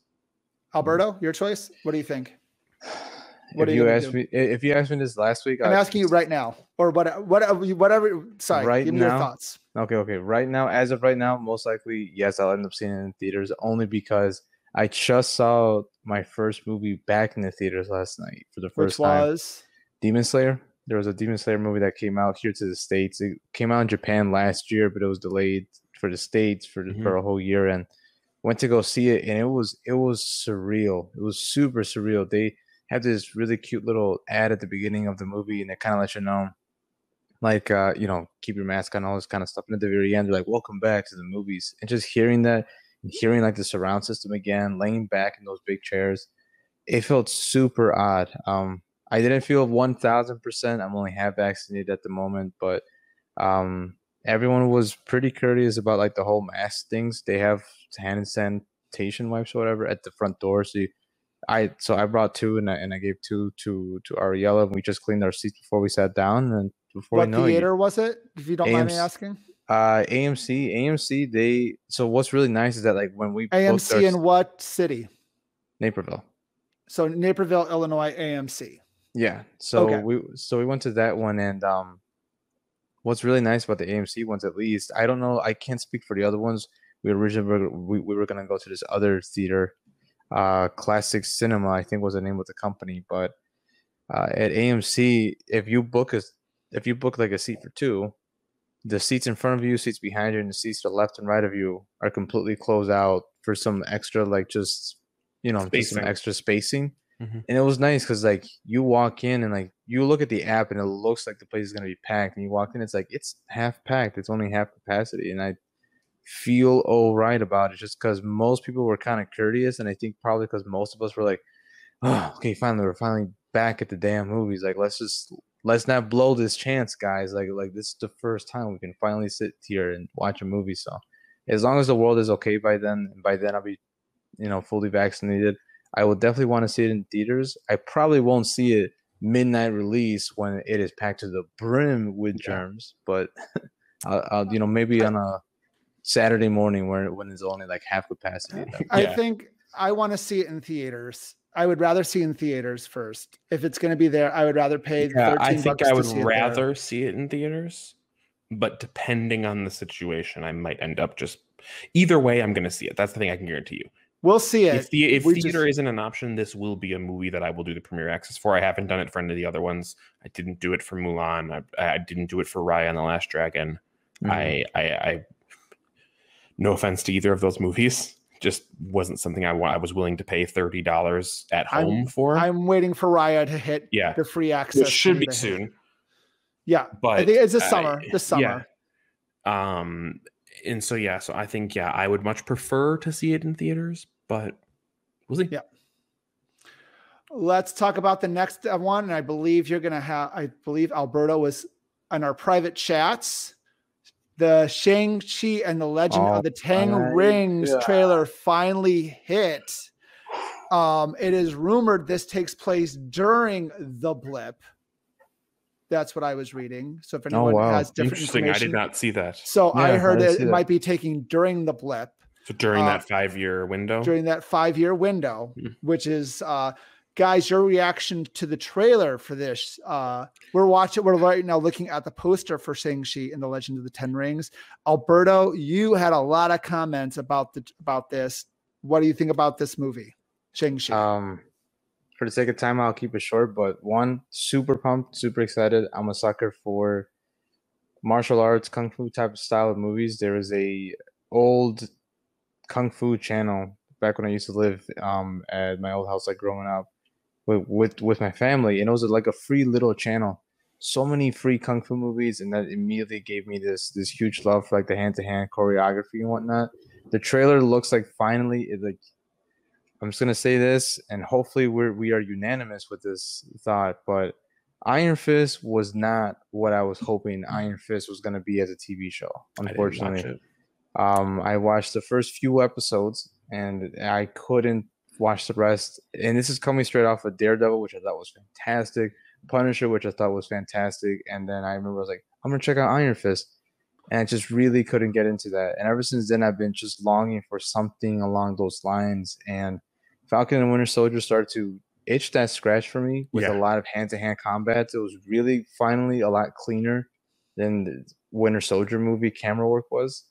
And I can only imagine this was going to be that much more better. Um, I have nonstop praise Awkwafina. I cannot wait. Once again, Awkwafina is going to be again in, in another big old Disney buck Yeah, she is definitely Oh man, on the rise as far as the movie popularity goes. I can't wait. And this she's movie, the comedic relief. She's the com- Awkwafina is the comedic relief. She's the Darcy Mm-hmm. Lewis of this movie. She's Yes. the everyman person. Yeah, and And we're I- finally getting the real Mandarin, The real Yeah. Mandarin, which is which Yes. has been is which has been 20 some odd years yeah, in the running.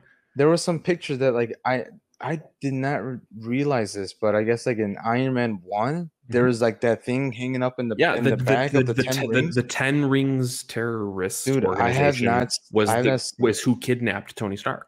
I haven't seen Iron Man one in so many years. I completely forgot about that. And then as soon as I saw that, I was like, they've been kind of wanting to go down that route 20 years ago. Is, Yeah. is, is- is- is one that of the what things that were in the doing? back burner for a long Yeah. time. Yeah, you have you have that in the background of that. You have the fake Mandarin in Iron Man Iron Man three. three. Mm-hmm. You Yeah. have the the small like short with him where he's in Oh, yeah, prison, back. and In the, the real prison. Mandarin like he sends people to threaten him, like for pretending to be him. You have the thug in Ant Man who has the ten ring tattoo on his neck. Yeah. This really has been a they have they have been building up to this for a long time and i know there were a lot of iron man fans who were very upset that we didn't get that they didn't get a real mandarin in iron man 3 because traditionally speaking the mandarin is a big tony stark villain Mm. And so i know there were a lot of people who were upset with that but i think this is what they've been waiting for they've been waiting for a movie where he makes sense and i think tying it into this this martial arts film this pretty much from what i could see in the trailer majorly majorly eh, Asian. asian Yes. inspired film all sorts of asian heritage go running through this film i think it, that is eh, hopefully going to fit in fantastic Yeah. It looks I have- cool. High hopes, and I'm just I know- hoping they stick I know around, and that's nothing it. about this character, so I Oh, am same. very excited to see what what this comes about. He looks really cool, even in this poster. He looks really cool. He doesn't necessarily look like a you know a super jacked like superhero guy. He looks like a dude who will kick my ass, but he doesn't look like a superhero necessarily. I, it looks I like a Jackie that. Chan, like the Jackie Chan. You know, he looks the Yeah, he, um, he he looks like a dude that you wouldn't want to piss off and like like he'll kick your ass and steal your girlfriend. I am going to Mhm. just, I am not quoting myself. I'm going to quote Dan, one of the other cavemen.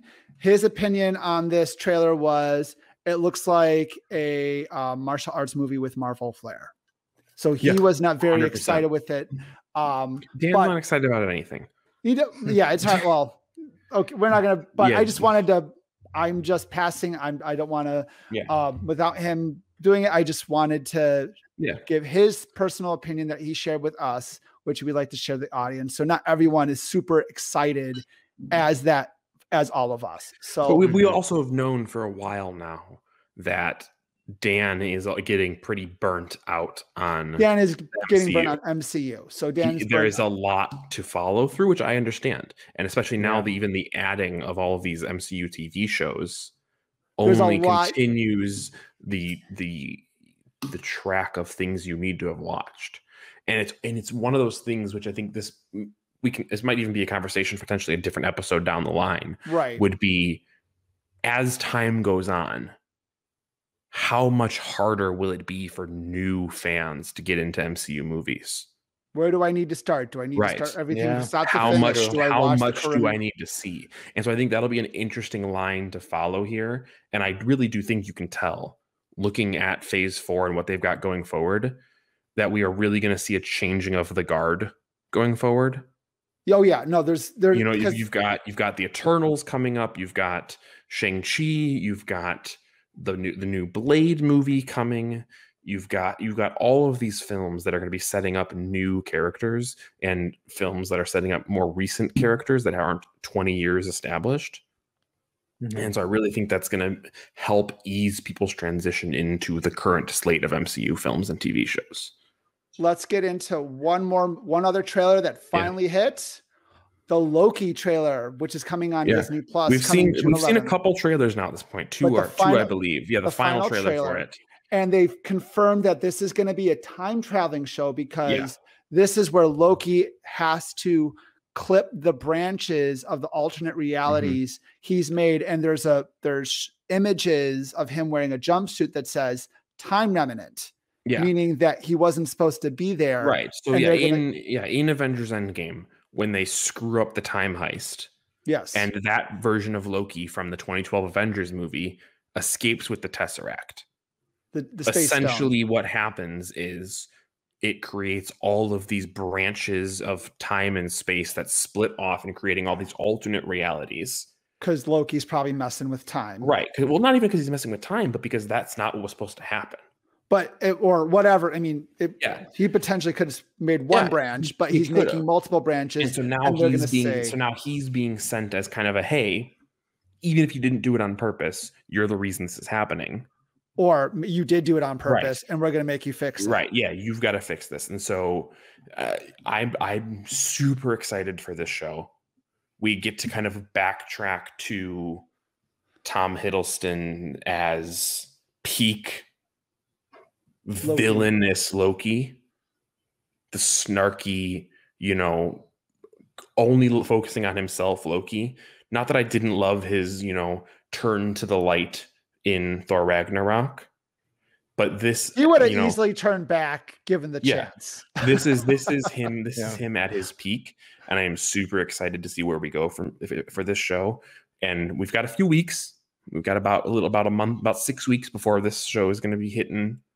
disney We got the bad batch to yeah fill us bad in batch to before. fill the batch which for people who are in in the star wars animated tv show world that's a big deal for them Yeah, when is this show coming out? It, it's in June June 11th. It's coming June June. 11th. So we get this, and then right when this ends, we get Black Widow. So because Marvel correct me if i'm wrong really- i think loki is six episodes as well like falcon and the winter soldier correct I do not know that fact, but um, I was just thinking to myself um, the other day that you have, we've had last year, we had nothing, nothing Marvel. And over the years, we'd have to wait one to two years before the next Marvel entry. This year, we're going to be getting almost back to back to back MCU content, whether in the form of Disney Plus or a movie theater experience. Building six up. Thank you for of Loki. Mhm. So there's a lot of stuff going on. And I think going back to your other what you were just saying a couple minutes ago, there's a lot of stuff, and it's going to be hard for newer people Yeah. to pick this up unless they haven't been following, or they're going to have to sit aside and start watching it to really get into it. Yeah. It's going to be hard for someone just to jump in and Yeah, say, it's it's gonna be hard for on?" casual fans to follow, and it's gonna be hard for new fans to jump in. And so I really think that's kind of based on everything that we've seen as far as what Disney has announced that that the MCU is going to be developing in the coming years. I think they're really setting Avengers Endgame as kind of a breaking point. where they can that newer people can start jumping and like, yeah. Yeah. you can go back here, but you really to know this newer Right. stuff, Yeah, um, you don't need to. you so don't need I, it. Yeah, I think they they that is definitely a point they need to start doing that, and they're they have to, but they're doing it where they're not going to completely forget about the past. Yeah, they're slowly exactly.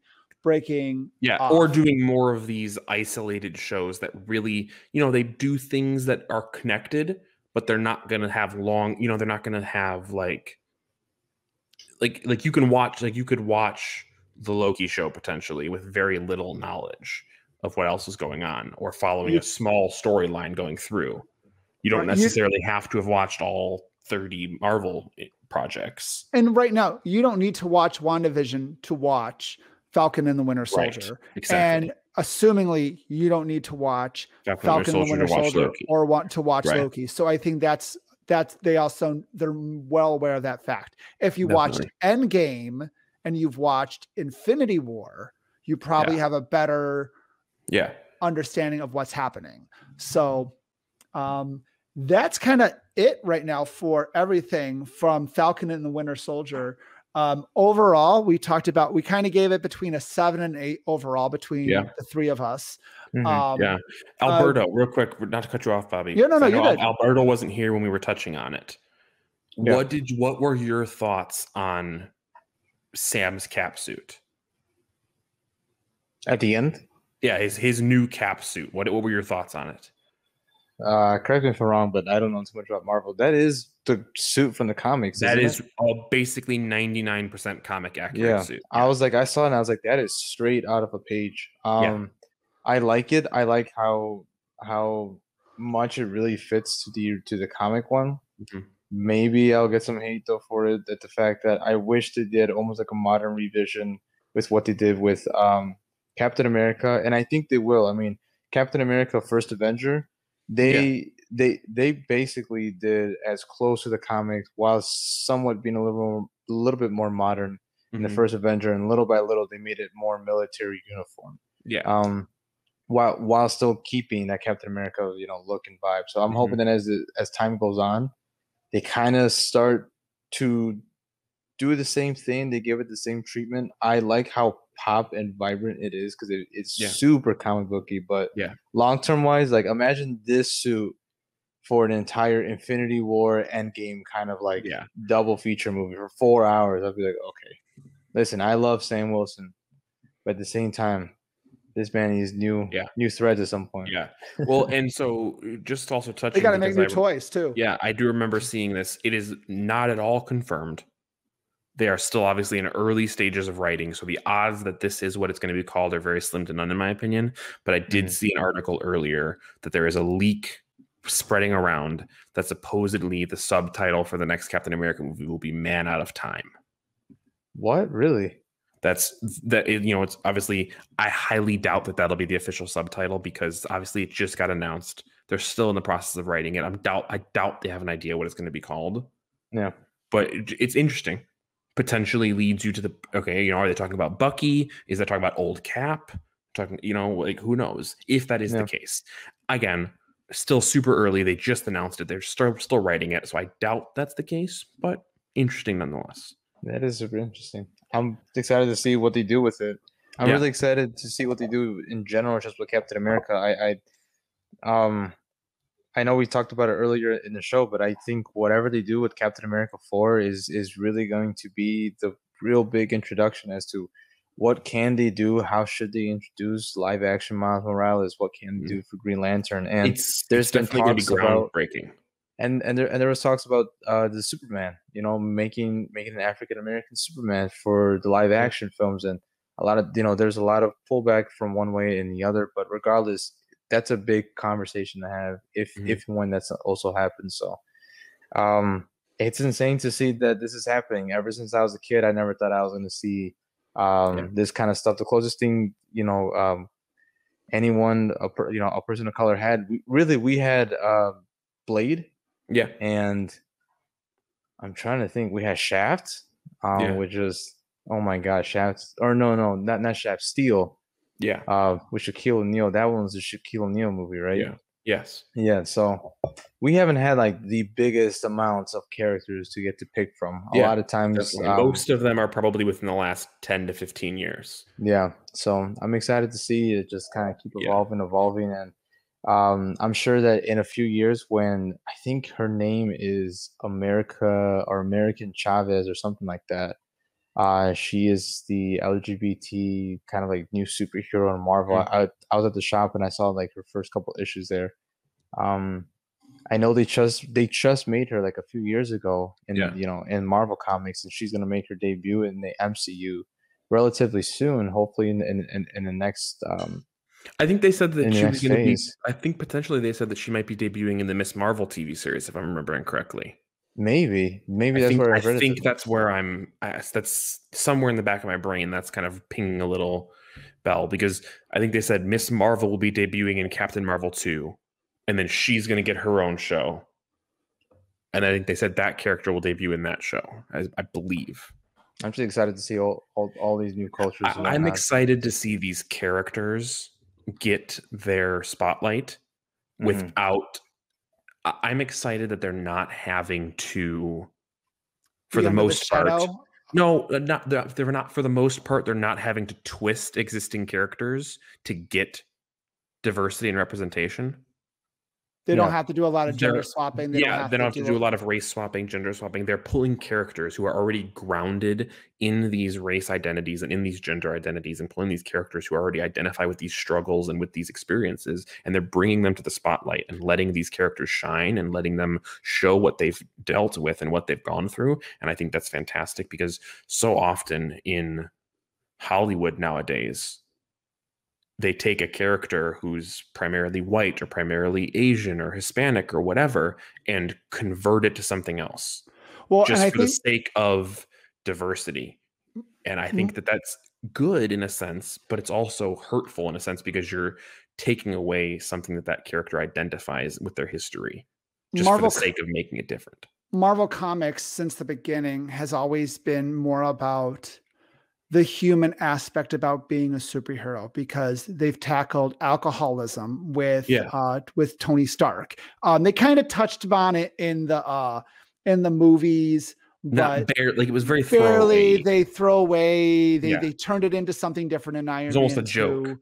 Not, yeah, but they they they turned it into like him dying instead of him his drinking. I, I issue. think Iron Man three they had the alcoholism from his like trauma of dying, I if I'm not mistaken. It was more about um Iron Man 3 was more about his PTSD from Avenger from the Right, events that's what I'm saying. first So, but- Avengers so they, Yeah. definitely turned into some alcoholism, I think, in that film, but It not was like- not nearly in- as serious as it should have been. No, in Iron Man 2, they were it was him being drunk at a party, Yeah. using the Iron Man suit, and Rhodey had to confront him Yeah. about it and knock him down. And then Nick Fury showed up showed up at a donut shop the next Yes, morning. So right. that was kind of that, but they didn't really deal with the Demon in a Bottle series. Peter Parker was always supposed to be about the everyman person Yeah. who had everyday care, who had problems like everyone else, who you could relate to. And I think it's it's it was great that Marvel started to um, make superheroes for everyone that more Yeah. represented. Yeah, it- it- Everyone. yeah, it's great. It's great that we're going to start seeing, like Alberto said, we're going to start seeing all these characters who haven't really gotten a chance to show what they can do in a live action sense. And I think that that's fantastic, and I'm really excited for that. So we have a lot to look forward to. So until we do the next MCU thing, which will be a couple weeks, we're gonna do next week. I think we're gonna we're, we're gonna talk about our reaction to the newest Mortal Kombat Mortal Kombat movie on HBO Max, and overall talking about how video games have been translated to movies, Excited and if about it's this. still uh, um, if it's is it still worth translating uh, Yeah. video games to movies. So Alberto, I know, everyone- I know, I know, you and me have both been waiting for this one for a while. Oh man, oh man. Well, needless to say, I mean, there's never been a bad video game movie ever made. right, No, guys, never. no, Every never. single one has been Every single one has been hit. just fantastic. You know, hit- home run out of the park. So good. It's we're being I sarcastic for those. should- should, yeah, I was don't gonna know. say, I was, I was like, I should hope everyone. But I do well- want to say there are very mixed reactions with the new Mortal Kombat movie. Yeah, it's going to be Uh, interesting. and I'm very. I, I I mean, I know there's mixed reactions from us already. So, Already. uh, We we'll, already sa- talked we'll, we'll, it, we'll save it for next week. So definitely, if you if you haven't seen Mortal Kombat yet, it's free on HBO Max right now. Go go watch it. Give it a give it give it a, a, a look. See. For, for anybody who is not aware, it is it is a hard R rated movie. Oh yes. Lots hard of R. gore, lots of swearing, lots of lots of gore and lots of swearing. Lots of Kano. Yes. So anybody who is particularly squeamish with blood or gore, or anybody with small children who you don't want tainted by lots of swearing, maybe watch it by yourself first and then figure out if it's acceptable for anybody else in your household. Otherwise, come back, join us next week. We're going to be talking about it, probably arguing about it, knowing us. A little bit, and then we'll talk about overall video games, overall, and some of that history. So I feel like that'll probably have to be a two-parter, to be honest. It might be a two-parter. It might be a We'll two-part. see. we got a lot going on, so Yeah. we'll see what happens. So everyone, have a great night. We'll see you next time. Take care, guys. Take care, everyone.